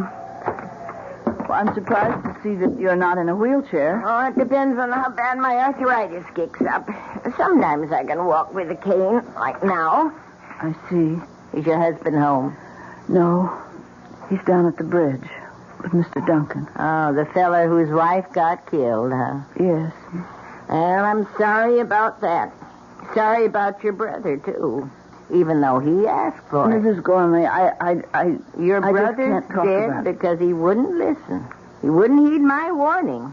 Now you listen, child. You heed my warning. Make your husband listen and take warning, too. You leave this place. Leave it today. Don't think I wouldn't. We wouldn't if we could. But we can't. All our savings are tied up in Gormley oh, Lodge. Listen to me, listen. Now, my dead husband came to me again last night. And he promised me again I'd return to this house. You love this old house, don't you? Well, it was my life. You're a woman. You understand how that is. Yes. I came here a bride 40 years ago. Jason, Senior, that is. He was just starting his career as a painter. Jason, my son, was born here. There was another child, a little girl. She died here. No, this house isn't made of wood and stone. I'm sorry. I'm so sorry. Oh. Oh, I think they've come back. Yes. My husband and Mr. Duncan are back. Well, I'll go then. Oh, well, Mrs. Gormley, I'm going to put some coffee on. You stay. Have a cup. No. I can't bear to go on looking at people who I know are going to die. What's this? Die? Who, who, who's going to die now? You are, Mr. Stout. You and your wife. If you don't heed my warning and leave as soon as possible. Now, what's all this, Stout? Who is this woman? Jessica Gormley used to own this place. Oh, the woman you told me about. The one who claims her husband's ghost visits her. I don't just claim it. It's true. Who are you? My name's Michael Duncan. Oh, yes, yes. The one whose wife went to her death in the gorge last night. Well, you take my advice, too. You leave here. Leave as fast as you can. How about a drink, Stout? Oh, so you two won't listen. The ghost driver killed your wife last night, and yet you won't listen. Well, let me warn you once and for all. You... What was that? A shot. It was a gunshot. Jason! Oh, it's happened. He's killed himself. Oh. She's fallen. Liz, help her up and keep her here. Duncan, you come with me.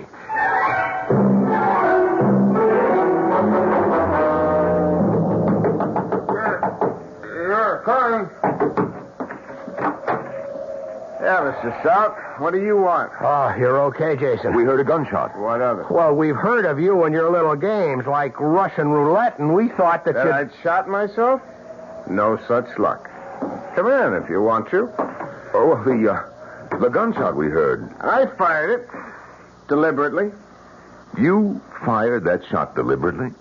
You ask a lot of questions for someone I haven't even met. This Mike Duncan, he and his wife are to be my first guests. It was, His wife who got killed last night. Oh. I'm sorry. How did you escape? Flung myself from the car just before it went through the guardrail. Well, you'd better keep an eye out for the old man's ghost. He'll be after you. Uh, Mr. Gormley, I don't believe in ghosts. Now, why did you fire that revolver? What business is it? All right. I'll tell you. You'll think it's nutty. I'm sure. I've been playing Russian roulette with this gun for years, ever since my father died. And I always win. Or lose, depending on how you look at it. And how do you look at it, Jason? I give it to you straight, Mr. Stout. I want to lose. For years now, I've picked up the gun like this. Oh, no, not every day. Maybe once a week, once every other week. Whenever the mood comes on me. And I put it to my temple. Like this. Wait a minute. Don't worry. Gun's empty. I haven't put in a fresh bullet yet. You see, the reason I deliberately fired that bullet I had in this gun was to find out if the thing was a dud. It wasn't. Too bad. May I shake your hand, Mr. Duncan? You're the first man I've ever met who says what he thinks. You want to kill yourself? Go ahead. I like you. You do speak your mind. And now, gentlemen, if you'll excuse me, I've got to get back to this painting of mine. By the way, what do you think of it?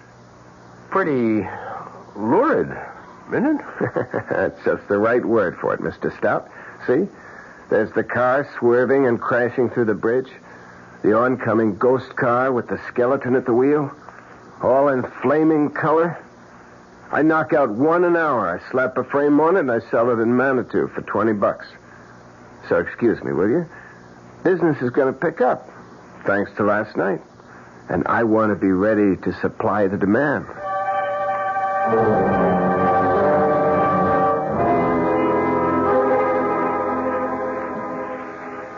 It's been a rough 24 hours, Miss Stout.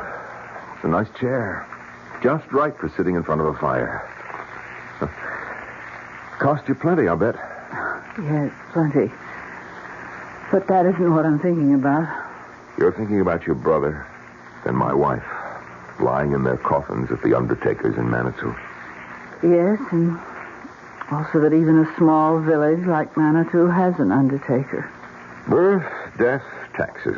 The only sureties in life, Mrs. Stout. Liz. Mike. I, uh, I like your husband. Me too. He told me about everything. About what getting this ski resort means to you. Your life savings invested, all that. All down the drain, I'm afraid. The publicity? What else? Every reservation's canceled. Well, all except one. But that'll come in too. It has, Liz. Yes? There it is. Please cancel my reservation for next week, Frank Norton. Has a family of four. Telegram phoned in from Aspen. Anybody got a sponge? A sponge? So I can throw it in. I'm through, Mike. You always give up this easy? What do you mean easy? Just that. Do you always fade when the going gets tough? Well, this is the time to start fighting. Does it make good sense to let all this go down the drain because somebody's playing a trick on you? A murderous trick? Do you think it's a trick? What else could it be? A skeleton driving a ghost car? What else but a trick? Well, what else? You were in that car last night. You saw. And it was a skeleton behind the wheel of the oncoming car. You told the sheriff that. You can still say that. That it was a trick, yes. What kind of trick? Damn it, Mike, you admit you saw a skeleton driving a car, but you can still call it a trick? Yeah, see, I see you don't answer. Look, Mel, I'm a practical man, a businessman. You think being a businessman is simple? Oh, no. I've had troubles that would make yours look like like nothing. Today you won't find anybody more successful than me. But I've been bankrupt twice. Yes, and paid off every cent. How? Well, not by running away the way you want to, but by standing up and fighting. And that's what you've got to do right now. How? You tell me how, and I'll do it. Look, we'll we'll do it together. I've got a stake in this too, you know. My wife is dead. Murdered, yes, murdered. Not by a ghost, but by a trick. And if it's the last thing I do, I'm going to find out who played that trick and make him pay. And you don't think it's a ghost? Do you? Answer me. Do you believe in ghosts? Did you believe before you came here and ran into this mess you're in? Well, no, I didn't. Then why start believing now? Ha! Ghosts, my foot. Now, this is a trick. Somebody wants to stop you from turning Gormley Lodge into a ski resort. And if you ask me, it's the Gormleys. One or the other or both is behind all this. Or that sheriff down in Manitou. The sheriff? Oh, Mike, you don't really think that the I don't know what to think, Liz. All I know is that somebody's behind this, and those are the three likeliest suspects. Now, look, I'm I'm no Sherlock Holmes, but I've got a brain, and I've got guts, and and well, my wife is dead, my my Jill. Well, I, I'm just going to find out who killed her. That's all. The tougher they are. You like a drink, Mike? No, no, no, thanks. I'll be okay. Especially when I nail that murderer. What What have you got in mind? Well, it'll be dark in about an hour. We take the car, Mel. You and me. We take the car and we drive up and down that road. All night if necessary. To meet up with this so-called ghost driver. And when and if we meet up with him, Yes. If and when you meet up with him, what? we don't turn aside. We don't swerve out of his path and off the bridge. We drive straight at him and keep driving at him. If he's a ghost in a ghost car, we'll drive through him. And if he isn't? If he isn't? Well, if he isn't, it'll be one hell of a crash.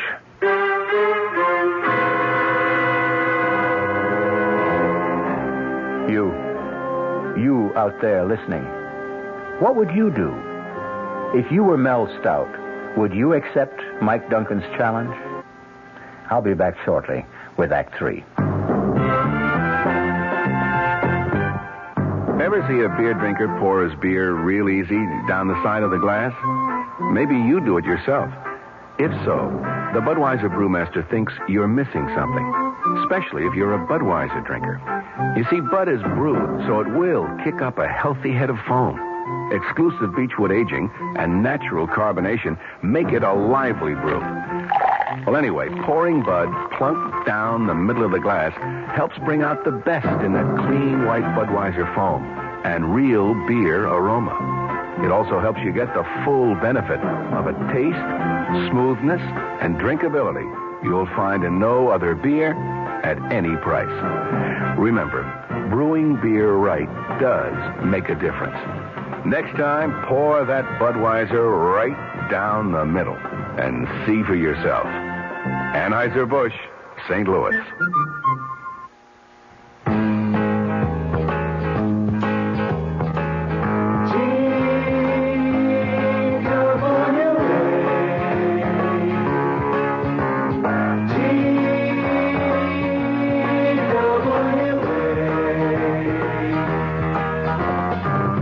If you thought you couldn't afford to fly to California this summer, TWA has some good news for you. You can. Thanks to TWA's demand schedule service, you can fly to California for only $125. Just make your reservations 90 days before you want to go and put down a $20 deposit for each way. For all the details, call your travel agent. TWA's demand schedule service. Now you can afford to fly to California.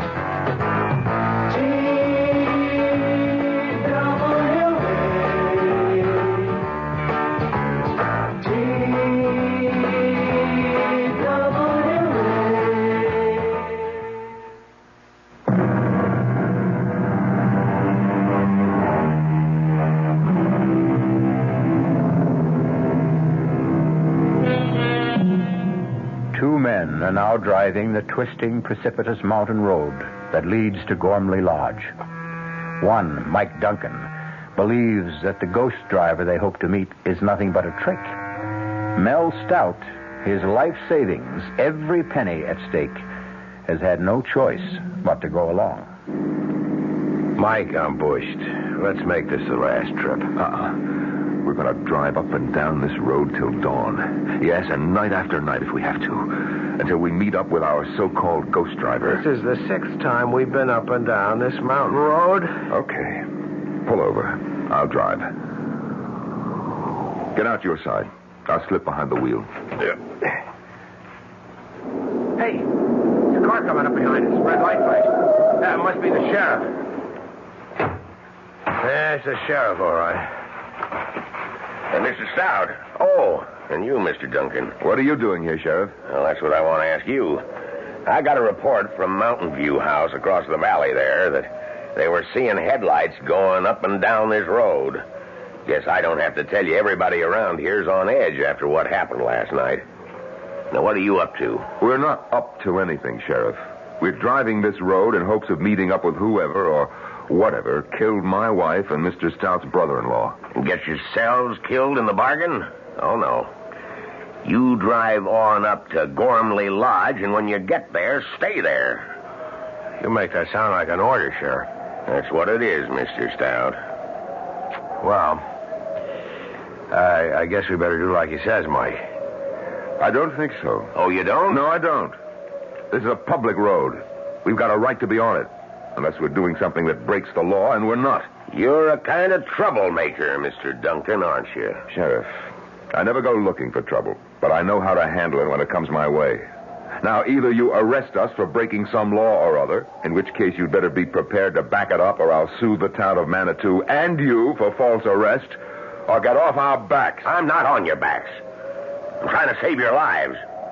Take my advice. Advice, huh? I thought it was an order. All right, wise guy. Have it your way. Go ahead and get killed and and be damned to you. All right. Let's go, Mel. You can sure sound tough, Mike. Oh, no small town sheriff pushes me around. Well, he's only trying to do his job. Maybe. And maybe not. What do you mean? I don't know. But that's what we're going to find out. Tonight, tomorrow night, or whenever. Now, there's the bridge ahead. Yeah, maybe you better slow down. No. If it's a ghost, we'll go through it. If it isn't. Mike, headlights coming toward us. Now, look, don't lose your nerve. Coming closer. We're going to crash if you don't. Mike! Driving that car, it's Rory! Your brother in law, my God! Mike!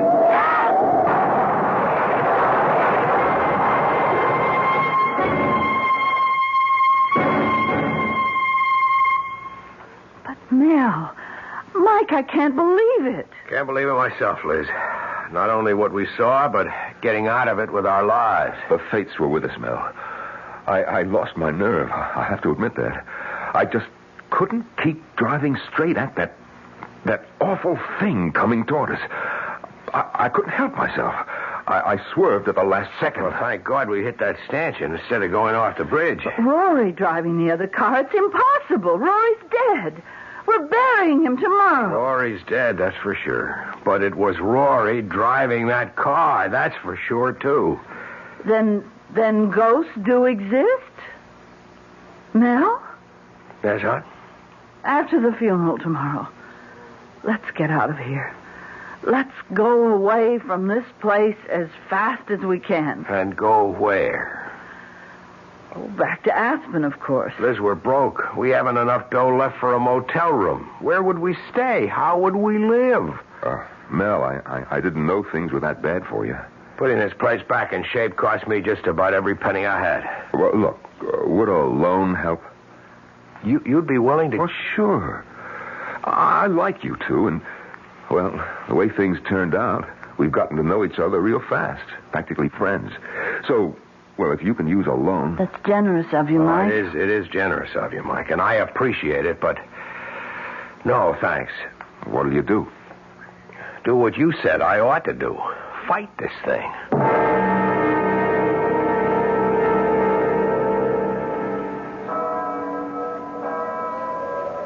Liz, Mike, if you ever come east, be sure to look me up. We will, Mike. Yes, of course. You, you won't change your mind about the loan? Can't. Would only be putting off what's bound to happen. Unless. Unless what? Unless I can find the answer to what goes on here. There's something bothering me, something I feel that I saw somewhere but didn't pay much attention to at the time. Well, what about it, this, this something? It's just something that's bothering me, is all. Something that just could give me the answer to all of this. Hmm. Well, good luck. You deserve it. Oh, there's the taxi that's going to take me to the airport. Goodbye, Liz. Goodbye, Mike. Bye, Mel. Bye-bye, Mike, Bye. and thanks. Well, we'd we'd better get on back, Liz. Liz, you coming? Yes. Mel, you better know it now. No matter what you intend to do, I won't be staying.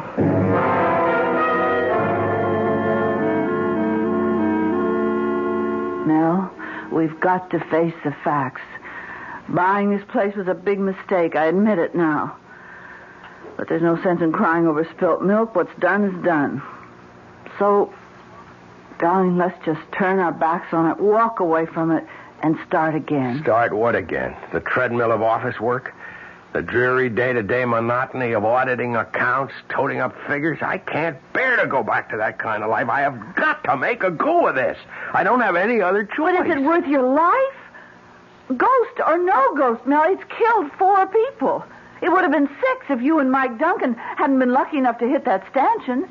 And it will be six if you insist on driving that road again tonight. Six? How, how, how do you make it six? You don't think I'm going to let you do it alone, do you? But at the funeral, you said that you said that, that you weren't even going to stay. Because I hoped that would change your mind. But it hasn't. So you see, I have no choice either.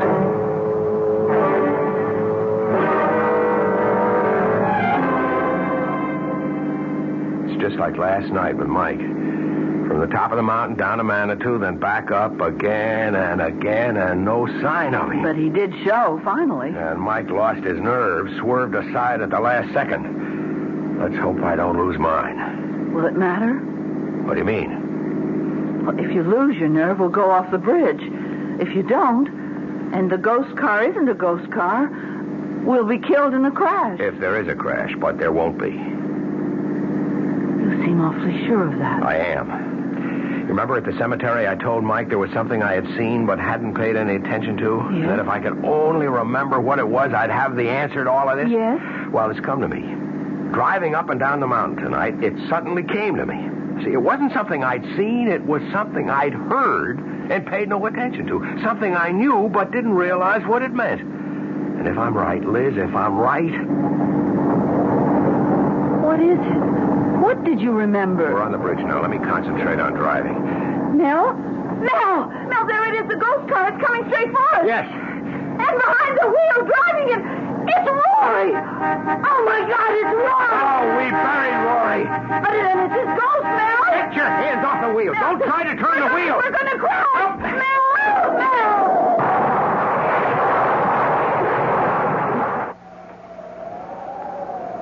Mel? What? What? This time he swerved and he went off the bridge, just as I knew he would. How? How did you know? Later, Liz. Right now, we better get up to the lodge and phone the sheriff.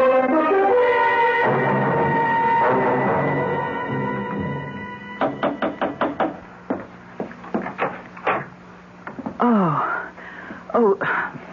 Come in, Mrs. Gormley. Mel? Mrs. Gormley's here. Please, won't you sit down? Yeah, thank you. Hello, Mrs. Gormley. I'm sorry about last night. I'm not. Mrs. Gormley, Jason was your son. Oh, he was the torment of my life. Every day I lived. Of course, I'm sorry he's dead, but uh, I can only be glad it's over for me. Did you know that your son was the ghost driver? I suspected, but I was never sure. You see, it was Jason who wanted to go on living here in this house far more than I did. Oh, you can understand. He was born here. He grew up here. Started his painting career here in a fine, big studio upstairs. Tragic. Just tragic. Even more tragic if it hadn't been for you. How did you come to know? What made you realize that my son was the ghost driver? A gunshot. A gunshot? The shot he fired to see whether the bullet he used for playing Russian roulette was live or not. Well, I don't, I don't follow you. You see, Something kept bugging me, Mrs. Gormley, but I, I couldn't nail it down because I kept thinking it was something that I'd seen. But then suddenly I realized it wasn't something I'd seen, but something I'd heard.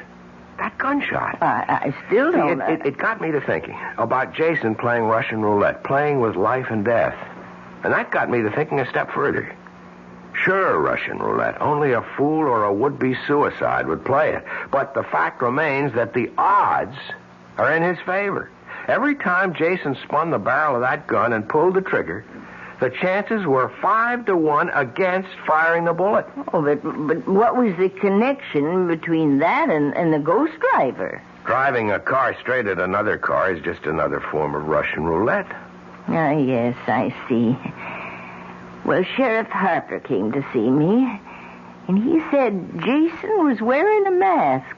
A paper mache mask of your brother's face. Yes, and it wasn't a very good likeness of my brother. But it didn't have to be. It looked enough like him to fool you when you saw it under those awful conditions. The night and the headlights and and the car coming straight at you.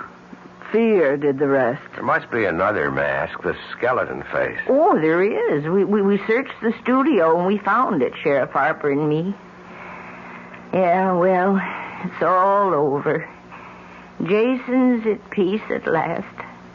God knows I soon shall be. Well, good day. Funny, though. What, Mrs. Gormley? Well, we've searched and we've searched, but we couldn't find a mask of my husband's face. What made you think there was one? Well, you see, when I heard about the masks, I thought it must have been Jason who came and stood at the foot of my bed. Not my husband's ghost. But if it wasn't Jason, who was it? What was it?